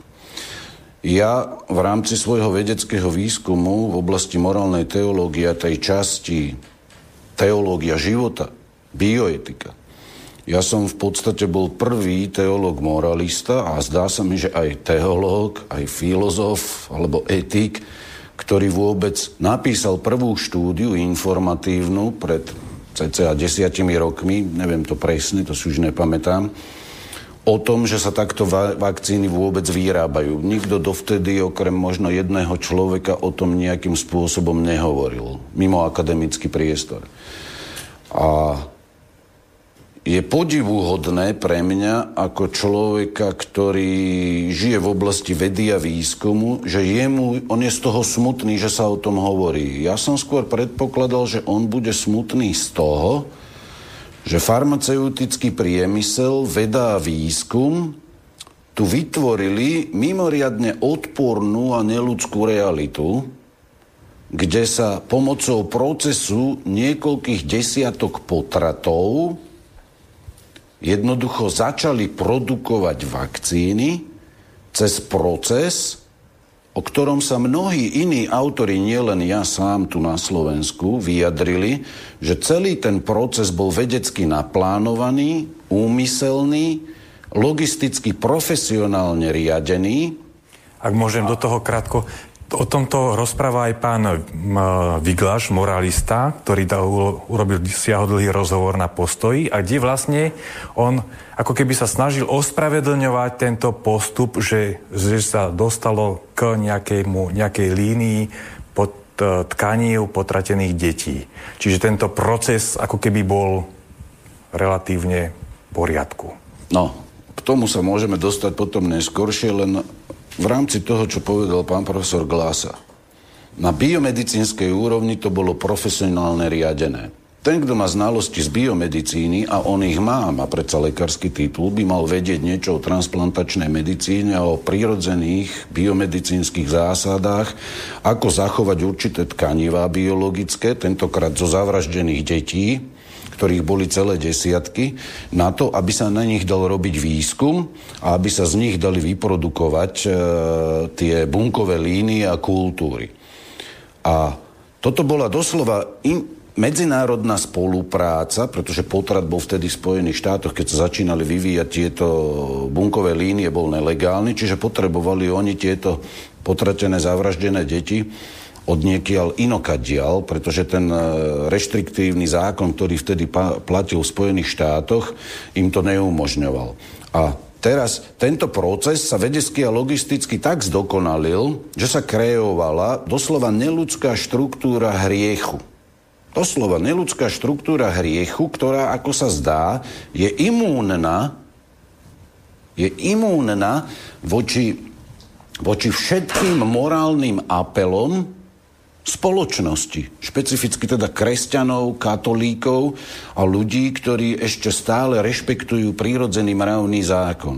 A táto štruktúra neustále sa rozrastá, keďže sa legislatíva ohľadne potratov za tie 10 ročia úplne zliberalizovala.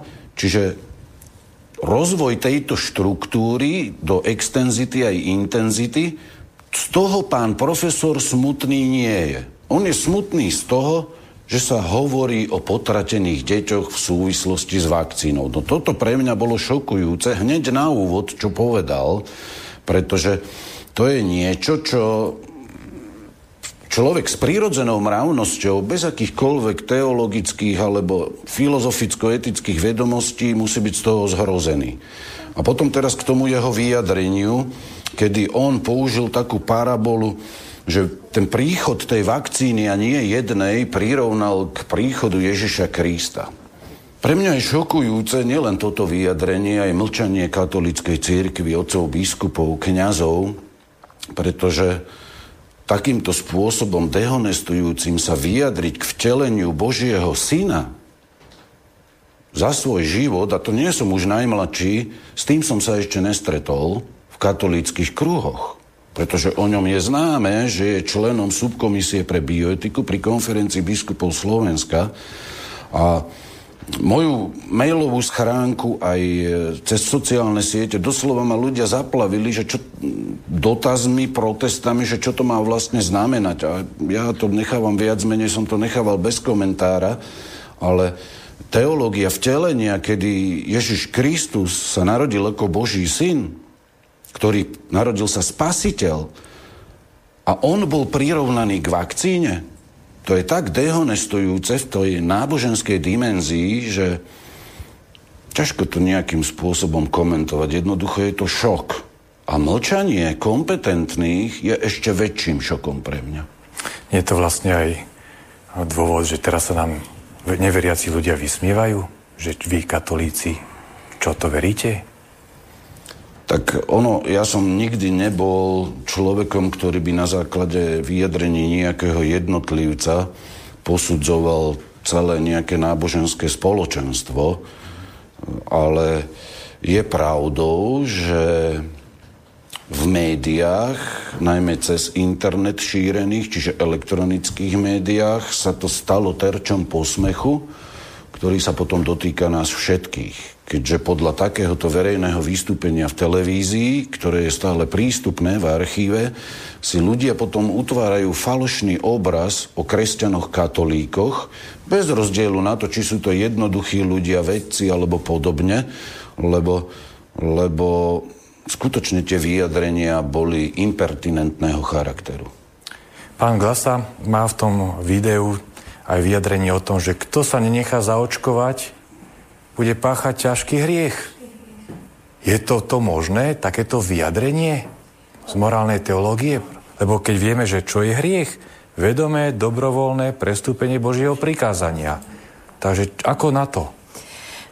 Keď to povie lekár a povie to bioetik, že to je ťažký hriech, ale pán profesor nie je teológ a nie je morálny teológ, aby sa miešal do toho, čo je ťažkým hriechom, alebo čo nie je ťažkým hriechom. Človek to cíti v svedomí, čo je ťažkým hriechom. V intimite svojho vnútra cítime všetci, ktorí sme boli nejako morálne formovaní, alebo aj dobre katolícky formovaní, cítime, že či sme spáchali ťažký hriech, alebo sme spáchali ľahký hriech, ale preto, aby kto sa nedá očkovať, aby toto mohlo byť ťažkým hriekom, aj keď si to zdôvodňoval, že to je pre nejaké vyššie dobro, spoločné dobro všetkých ľudí, ako aby sa nenakazili ostatní, aj keď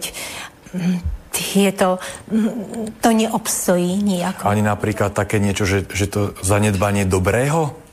Keď ja poviem, že zanedbala som niečo dobré, tak to nie je ťažký hriech, ale je to obyčajne všedný hriech, sa z neho spovedáme však. Zanedbala som nejaké dobro, alebo nebola som dôsledná, nebola som dostatočne pozorná. Ale dávať to do súvisu s vakcínou a urobiť z nej povinnú záležitosť, akože je to čo je, akože je to útok na ľudskú autonómnu slobodu, na moje svedomie, pretože ja v tej mojej intimite, kde som s Bohom v mojom svedomí, ja viem, pýtam sa, či je to dobré, alebo je to zlé, alebo existuje niečo lepšie, alebo to proste jednoducho nedá sa to takto povedať, akože niekto povie všetkým, že nepôjdete sa vakcinovať, je to ťažký hriech. A čo to znamená? Ako? Že všetci sme povinní ako dav, všetci sme povinní nastúpiť do radu, ako nastúpili pri testovaní teraz a bude to dobrovoľne povinné, alebo ako? Veď pani prezidentka sa vyjadrila v týchto dňoch, že musí to byť len na dobrovoľnej báze vakcinácia. Ako to bude s človekom? Čo to urobí s človekom? Ako to zmení jeho DNA? Alebo ako to zmení jeho génom? Čiže aby sme mohli poukázať na niečo, že niečo je ťažký hriech, tak tam by mal byť aj predovšetkým predmet toho konania. Áno. Takže, a teraz tá vakcinácia... je nechané na slobodu človeka, predsa. Veď slobodu máme od Pána Boha. Nedal mi ju predseda vlády, ani nedal mi ju, nejaký minister zdravotníctva, alebo kto. Áno. Sloboda je znakom mojej ľudskej dôstojnosti, na ktorú v demokratickej spoločnosti mi nemá nikto právo siahať. Lebo ináč, ak začnú nám siahať na našu slobodu autonómnu, bude to už totalita, nie demokracia. A toto ma veľmi, veľmi rozšulilo. Tu máme Infovojnu aj v katolíckej cirkvi na Slovensku. Katolícky cirkevný mainstream hovorí, že vakcína je spoľahlivá, neprijatie vakcíny je ťažkým hriechom a pápež František povie, musíme to urobiť, lebo to je samovražda. Takto máte jeden názor a vypočuli ste si aj druhý názor iných odborníkov, sa mi zdá, že trocha hlbších, ktorí hovoria, že to nemusí byť takto, ako vy to tvrdíte, že vakcína robí aj nejakú škodu. Kto to bude odškodňovať? To nezaujíma výrobcov vakcíny. No a robí to aj smrť. Nie jednu, ale to sú už stovky prípadov po svete. A nie len seniorov, ale aj nejakí juniori sa už pridávajú a mrzačí to.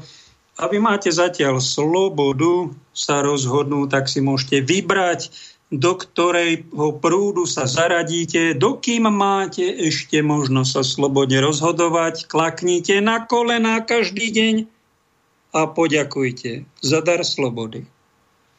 Chystá sa totiž, poslal mi to Juraj z Fínska, no minule mi volala pani Mária z Holandska, ďakujem za telefonát, tuto Juraj z Fínska a polskej televízii sa že vraj uverejnila takáto hrôza konšpiračná. Určite však to povieme. Na stretnutí Vyšehradskej skupiny v Prahe predložil Frank Walter Steinmeier 9-stránkový dokument vzniku európskeho superštátu. A tam sa píše 3 výkričníky. Členské štáty sa vraj majú vzdať poprvé vlastnej armády, vlastných tajných služieb, vlastného zákonodarstva, vlastného daňového systému. Po druhé, kontroly nad štátnou hranicou, vrátanie systému a procedúry vpustenia a rozmiestnenia migrantov. A po tretie, vlastných ambícií. No tak ak to je ako vtip, tak to je dobré, zasmejme sa, ale ak to je konšpirácia, tak my si môžeme vysielať, čo chceme, no ale ak to, vážený, bude realita, tak je to apokalypsa. Či nie ešte? Ak nám tu narvú vakcíny, tak ako nám narvali nejaké papieriky modré a idú nás buzerovať za to, keď ich nemáme. Všetci viete, že sú zbytočné, neplatné a že to je už fašistická totalita demokratickej spoločnosti. Tak to sú len papieriky. Ale ak nám dajú tieto vakcíny, ak nás zaženú do detenčných táborov koncentračných, aj tie už majú aj prichystané, tí, čo to neberú, no tak a bude sa takto pritvrdzovať, tak Antikrist sa už oblieka v zákulisí, už len ten tu chýba, aby tomu zaveliel. Myslím si, že tieto vysypanie, nasprejovanie nejakých vírusov, ešte to je milosrdný vírus, ešte to nie je ebola, ešte to je na úrovni chrípky, takej silnejšej, aby som teda tomu nie som dobroník, ale keď má niekto chrípku, však sme to tu mali každý rok, no tak keby tu bola silnejšia chrípka, tak zatvárali by ste celú ekonomiku. Poštovali by ste políciu voči občanom. Pravda nie? Tak by sme možno aj rúška mali a tých ľudí by sme izolovali, doniesli by sme im nejaké lieky, citróny, pomohli by sme im. A keď sme boli aj v nejakej miestnosti, kde sa kýchalo, kde bola chrípka, chvíľu sme tam pobudli ako kňaz, keď som dával príjmanie v nemocnici, tak som vždy nedostal tú chrípku. Som za 5 minút odišiel a vyvetral som sa a ten imunitný systém poradil. Myslím si, že aj s koronou by si takto väčšina z nás poradila, netreba ľudí plašiť. A tí, ktorých už majú, tak o tých sa treba trocha viac starať. Ale nie takto buzerovať 99,9% obyvateľov, strašiť, plašiť. To už začína... Cítite to? Začína tu niečo, ale veľmi tvrdé, niečo veľmi choré. A oni to takto umelo robia. Začína to, satanisti vypustili nejaký vírus, potom tu dajú nejaké opatrenia, potom vraj zaklamú nám, že iba vakcína, ktorá aj zabíja, ktorá aj mrzačí. A však dostaneme odškodnenia koľko? No 64,60 za invaliditu. No každý mesiac vám dajú odškodné. Ja? Tak to na zváženie, že by sme to zobrali. No tak ako žarty sú to dobré, len ak to bude už násilné a ak to bude už nejaké čipovanie, tak vedzte, že je to predpovedané Bibliou a nečudujte sa, tento svet tak ako začal vraj pred 7320 rokmi. Stíhodná Mária Zagredy mala zjavené, že to bolo takto. Na čo tí evolucionisti, čo nám tvrdia, že sme tu milióny rokov. My sme kreacionisti, my veríme, že do tej evolúcie miliónovej prišla aj nejaká kreácia, stvoriteľský akt, že vznikol prvý človek, prvý ľudia, Adam a Eva. A možno to fakt bolo presne pred 7320 rokmi. To tak, v tej Biblii by nám to aj sedelo a tie milióny rokov predtým a tie dinosaury pred 60 miliónmi rokov, od tých nevieme nič. Ak príde nejaký superštát, to je znakom toho, že už budú Spojené štáty európske a potom už budú len Spojené štáty svetové, spravia tu takýto tvrdý režim. Umelo je to nastavené, ten režim. Umelo. A vraj to má prísť uvoľniť jeho veličenstvo, mesiáš falošný, ktorý sa už teší, že nám tie opatrenia uvoľní. Všetci sa pred ním trasú, kresťania, ale mali by... Ja si myslím, že on bude vystupovať ako nejaký ľudomil, humanista, ktorý bude mať pochopenie pre všetky náboženstva, ukludní, to každému dá, uvoľní opatrenia, každému dá najesť, že vraj chystajú aj hlad umelo. Každému dá nájsť, každému dá práva. Určite antikristi, títo kresťania, falošní, títo demokrati, každému nedali bývanie. Ich to nenapadlo, že v takej blahobytnej Európe je 11 miliónov voľných bytov a izieb a že to je 4 milióny bezdomovcov. Ich to nenapadlo. aby nechceš nejakú jednu izbu za to, že budeš slušný a budeš niekde chodiť pomôcť. Ich to nenapadlo. A Antikrista to napadne, to vám garantuje. Ten bude taký ľudomil, ten sa o všetkých postará a vraj 7 rokov hrôzov vlády a bude možno prvé 3,5 roka sa dohodne so všetkými a bude robiť všetko, aby vyhovel tým občanom celej planéty. Ja spravím tu raj, zábavu, no len potom, keď začne už vraždiť kresťanov, a keď kresťanov bude prenasledovať a bude všelijakých buzerantov, deviantov a nejaké štietky potlapkávať po pleci a vraždiť, tak potom sa nečudujte, lebo to je jeho náplň práce. To, tá prvá časť to bola len predohra, aby si získal na svoju stranu všetkých tých, ktorí zabudli sa modliť. Čo tu máme od Gabriely? Zdravím. Padre, keď počúvam kázne, ktoré púšťate, často ma napadne myšlienka, či rozlišujete kázne pekne a kázne dobré. Vlastne je to moja otázka. Viete čo, milá sestra? Niečo je na internete. Sú tam zaujímavé veci. Ak sa ma niečo dotkne, dúfam, že mám Božieho ducha, tak a dúfam, že sa to dotkne aj vás. A nechcem byť len zúrivý katolík, takíto sú vlastne títo superkatolíci, oni majú komplexy polokatolicizmu, oni len to svoje a nič iné. Ja cítim, že aj v iných kresťanských cirkvách je Boží život a doprajem im žiť a vidím v nich dobro a teším sa to, že budeme spolu v nebi, lebo kresťančí v akejkoľvek cirkvi to nemá ľahké, tí kristovci, tí pohodiaci, ktorí majú infovojnu a strieľajú po sebe s gumipuškami a hádžu na seba blato a nevedia sa porozumieť, či sa upalujú, či sa zatracujú a na seba nič iné nevidia, len tie svoje negatíva, tí pravdepodobne. A to je taká druhá, tretia liga. Môžu oni byť aj na najvyšších poschodiach. Jednoducho to je nekvalita. Nekvalita a cirkev je krásna v tom katolícka, že má všetky druhy. Od farizejov až po mystikov, svetcov, všetko tam je. A treba sa tomu nechať žiť. Pekne ďakujem Kamilovi a Petrovi, ktorí mi cez účet na umeniežiť.eu poslali podporu tento týždeň. Žehnám vás, modlím sa za vás, ďakujem vám. Delenie na nadlidi a podlidi, tak to krásne nazval Zdeněk Chytrá na Slobodnom vysielači, začína. Ubytovanie v Nemecku vraj bude iba pre tých, ktorí sú zaočkovaní. No tak, keď ste zaočkovaní, budete mať samé výhody a tí, ktorí odmietnete tie očkovania, budete podľudia. A už je tu ten Adolf Hitler to začal, tak títo superdemokrati to dokončia. Demokracia, vážený, končí.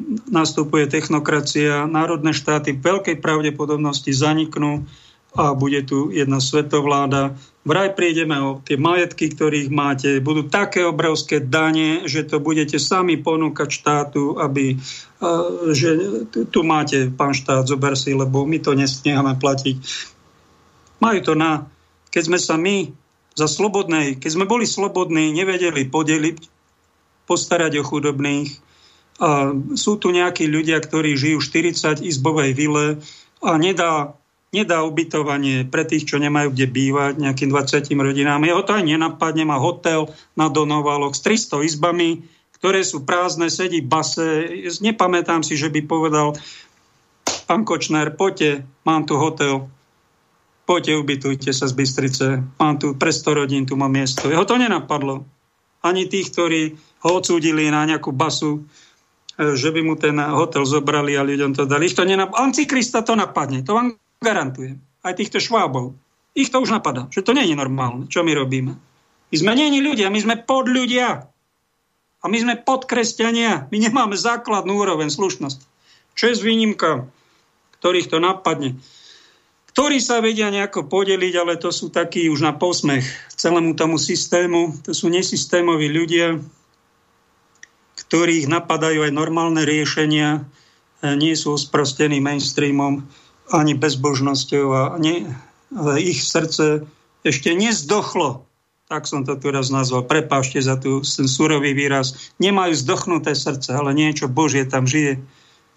A oni cítia, majú nejakú, aspoň nejakú empatiu majú, lebo títo, čo sú strašne úspešní a satanovi oddaní, oni tie hriechy robia preto, aby už ani drogovať nemusia. Oni sú tak silno zhriechovateli, tak stvrdnutí, že oni v ich prirodzenosti je totálna bezcitnosť, satanská bezcitnosť. Neľudskosť, nulová empatia. Ja to som ich ešte urazil. Mínus 100 stupňová. To sú moci páni tohto sveta. A týchto napadá, že to treba nejako podeliť. Len keď vám tu narvu 50 miliónov utečencov, kde si tak... Tuto je taká otázka od vláda. Dobrý deň, hovoríte, že na novú cirkev sa už nikdy nenazbiera 50 000 podpisov. A čo taký islám? Pýta sa. No tak islamistov je 1,5 miliardy. No a tí sa nám tu chcú narvať do Európy. Aj sám pápež František ich pozval potie, aj do Polska išiel. Tým 100 biskupom aj národu. Tam povedal, že treba prijať tých utečencov. Všetkých 100 biskupov vydesených aj spolu s polským národom. Pretože vedia, koľko bije. A čo urobil pápež? Podkol sa. Keď sa zadíval na Madonu, pod kola padol v tom Polsku. Dostal napomenutie, čo to ty robíš, islám tu dávaš, islamské komunity do východnej Európy. My sme nerobili výbojné vojny, však si to mal doštudovať, František. Západné krajiny robili zbojstva stáročia, drancovali. Nie len Afriku, celý svet kolónie mali. Tí nech robia pokánie, tí nech si zoberú utečencov a tí nech ich zaplatia a zamestnajú. Nech sa páči. Ale východné krajiny, tie treba nechať žiť. Odtedy, ako padol v tom Polsku, potom sa už aj zamyslela, keď už bolo, neviem, či 1 či 2 tých moslimov, kde si spolu aj s kresťanmi a utečencami v Európe, tak potom už povedal, že aha, krajiny by mali iba toľko prijímať, koľko dokážu integrovať. No vidíte, pápež František, čo jedno povie, má taký pocit, že jeho rodičia boli tiež utečenci, má to v krvi. On sa ich zastáva, lebo sú to chudobní. Je ich 65 miliónov vraj týchto utečencov po celej planéte, tak urobil pre nich, čo sa mu dalo. Treba aj jeho pochopiť. A vidíte, že má v sebe pokoru. Keď sa v niečom zmýlil, tak to aj napravil. A keď pochválil nejakú vakcínu, lebo mu to určite nejaký Pfizerovateli, pán doktor, poradil, že to je zázrak medicíny. Sú tu aj iné pohľady v cirkvi, trocha hlbšie, ktoré to skúmajú a varujú, že tá vakcína robí aj vedľajšie účinky a niekde aj zabíja. A keď má niekto zdravý, nepotratený rozum, ešte nepotratil zvyšky rozumu a nemá demenciu, čiže stratu zdravého úsudku, tak nemôže klamať obyvateľom svojej krajiny. Zoberte si to. To je zázrak medicíny. To je úžasné. Vyriešime všetky problémy. Zoberte si len vakcínu od Pfizeru. Pozrite si na aeronet.cz. Aká krysia polievka sa už na vás varí. A veľmi prajem všetkým tým, ktorí túto vakcínu príjmajú, distribujú, bohatnú na nej, aby to bola konšpirácia.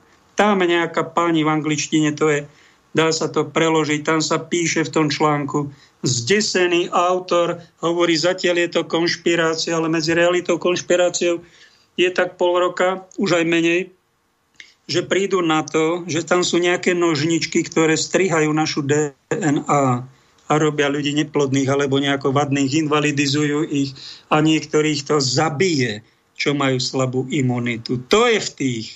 Nepoviem, že všetkých, tak však tých vakcín je 102, ale unáhlené prijímanie takejto nespolahlivej vakcíne. To je v skutočnosti samovražda. Ale zase, keď niekoho stalo sa, to musím zase pripomenúť aj B, je to strašné, čo teraz poviem, ale poviem to, ako sa to v jednom domove dôchodcov stalo, kde zavelilo vedenie, všetci musíte príjmať vakcíny, Áno, pani doktorka to schválila, najväčší odborníci, tak a jedna starka hovorí a jeden starký, a my to nechceme prijať. No to musíte, to všetci príjmať musíte, to vláda nariadila. Budete musieť opustiť zariadenie. A on je nešťastný, tak to museli jeden aj druhý prijať aj ďalších 50. No z toho možno nejakých pár ľudí už zomrelo. Neviem, či oni ešte prežili, ale ak niekto je takto oklamaný, takto spracovaný, takto zabitý alebo takto zinvalidizovaný. Však tí ľudia budú mučeníci. Mučeníci! No a tak pôjdu do neba. Však duchovne sa im pomôže, ale tí, ktorí takéto neprávosti robia, myslíte si, že sa bude dať z tohto vyspovedať? Že to bude taká sranda, že vám pomôžu nejaké reči, že ste vypadli z kočíka, keď ste boli malí mame, že ste nevedeli všetko, mali ste si to doštudovať, vy debovia. A nepočúvať len mainstreamové rozprávky. Máte tu slobodu, máte tu ešte aj alternatívu, máte tu aj iné názory, tak si to ráčte porovnať, ráčte si to overiť. A keď niekto hovorí o nejakej vakcíne, ešte ho ani nevidel, že je spolahlivá. Neklameš ty, pán morálny teológ, nebudeš sa ty aj hambiť za toto, čo ty robíš. To není sranda, keď tu budú státi tisíce ľudí. To nebude sranda. Bodaj by som sa mýlil, ešte tak poviem. Bodaj by to bolo spolahlivé, bodaj by to bolo všetko pravdivé a bodaj by som ja bol sprostý, čo to kritizujeme, čo tu také konšpirácie šírime. Ja poviem, nie som ja na to odborník. Nie som. Treba si vypočuť odborníka. Ale taký odborník, ktorý nám hovorí, že to je nespoľahlivé, druhý spoľahlivé, tak komu máme veriť? Ešte vám poviem, keď je Infovojna. A na Slobodnom vysielači som si kolegov všimol. To ešte Norbert tuším bol po vysielači. Tak mali nejakú reláciu za homeopatiu a druhá relácia proti homeopatii. Jedni to zatracovali, že to je od satana diabla, že to robí zlo, nejaká informačná liečba. Druhí to propagovali, že to je veľmi dobré, nový štýl medicíny, pomáha to, ja som to zobral. A oni sa priznali, Boris to tuším tak zaujímavo vystihol, keď som ho tak počúval, že viete čo, alebo Peter to povedal, Kršiak, už si nespomínam, prepáčte. Je to desi v archíve. Tí chlapci sa priznali k tomu, čo vedú Slobodný vysielač, viete, my nerozumieme, čo je homeopatia. To je odborný problém. My nevieme, čo to je informácia, informačná liečba. To je také neviditeľné, že to ani pod mikroskopom nezistíte. Ale čo sme si všimli? Že jedna skupina mala osobné útoky, nie vecné argumenty, protiargumenty, porovnajte si a nejaké fakty z reality, ale osobné útoky, jedna skupina tých, ktorí boli proti homeopatii, na tých, ktorí boli, tuším, za nejak tak. A to si všimli. Tak aj ľudia, oni nevedia, oni nerozumejú Najsvätejšej Trojici, oni nevedia, čo je inkarnácia, oni nevedia, čo je trinitárna perichoréza a čo je milosť Božia a takéto naše reči. Oni tomu nerozumejú, ale takí muži, keď ich Tono Srholec navštívil do redakcie SME a povedal im, chlapci, keď vás žena vyhodí, tak ja mám po Dunajských biskupicách pre vás izbu, nech sa páči, príďte, ja vám tam strechu nad hlavu, aby ste to prežili. Oni tomu to totiž veľmi dobre rozumejú. A ešte lepšie rozumejú tomu, keď niekoho vyhodia z cirkvi, ktorý dá napríklad hierarchický rekurs, prišlo na ňo nejaké údanie a on dá nejaký hierarchický rekurs a prejde 8 rokov a na ten hierarchický rekurs nedostane odpoveď a z takéto bezprávy a kydá sa na takéhoto človeka, vyhodia ho z cirkvi, nikto to nevyšetruje a ešte sa tam podporia nejaké trestné činy, krivej prísahy a ten človek sa túla, nemá kde a hlavu skloniť, každý rok je na inom mieste. Tak tomu to ešte lepšie rozumejú. A potom, keď sa vám odhlásia z cirkvi 500,000 ľudí, tak to bude aj váš hriech. Budete za to zodpovední. Ak niekto tak konkrétne takéto hriechy, bezprávia robí. To nebude len štatistika, že 350-500 000 ľudí sa nám odhlásia, prihlási. To sú nejaké čísla málo hovoriace. Ale za tým sú konkrétni ľudia, konkrétne príbehy, konkrétne zranenia. Preto zvažujme, čo hovoríme, ako sa vyjadrujeme, na koho útočíme, pretože keď je nejaký problém, tak zásada kresťanská v každej jednej cirkvi je, že treba človeka mať rád. Treba nenávidieť hriech. Keď ten hriech niekto urobí, tak to nebudem zatlkať, ale to vyšetrím a ho napomeniem.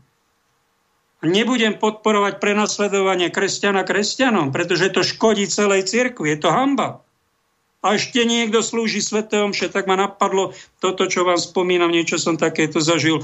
Pán Boh sa nevie, či na toto môže pozerať, keď nám zavreli kostoly. Ako môžete oslavovať Krista pri Eucharistii a jeden z vás je takto osočený, vyhnaný, vykopnutý? V gréko-katolíckej cirkvi sa dozviem, tiež bol nejaký problém, nejaký kňaz mal, odvolal sa na pápeža, lebo je to v cirkevnom práve. Doteraz to nikto za 11-12 rokov nevyšetril.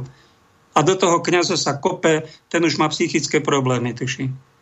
Ako môžete oslavovať Boha, keď jedného z vás takto odpracete? Však to potom ublíži všetkým vám, celej cirkvi, to ubližuje Kristovi. Ten vám to zráta, keď sa mu budeme pozerať do očí. To nebudú srandy. Nerobme si mi prču z Krista. A tento žabý slis, ktorý občas každý v sebe objavíme. Však to sa dá nejako spracovať, nejak sa toho dá poučiť, nejako sa to dá vyčistiť. Nie hereckým pokáním a naplniť to Duchom Svätým, aby sme troška radosti dali do toho svojho života, ale my, keď nemáme radosť zo života, škoda radosti sa pochechtávame na tom, že niekoho zneúctíme, niekoho hodíme cez palubu, niekomu nepomôžeme, na chudobných sa vydlabeme. A keď si hájime len svoju cirkev, áno, však sa prihláste do tej cirkvi a vyznajte vieru.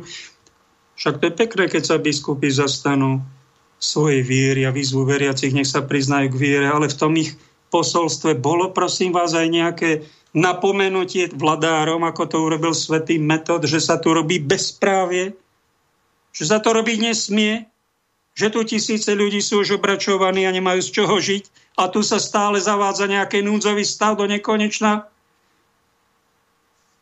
A keby sme viacej bránili spravodlivosť, viacej bránili ľudí, tak by sme nemali mínus 500 000 dole veriacich kresťanov našej cirkvi. Mali by sme plus 1,5 milióna. Celý národ by šiel za nami. Takúto miesto infovojnu, ktorú vedieme my jeden s druhým, takéto žabomyšie vojny,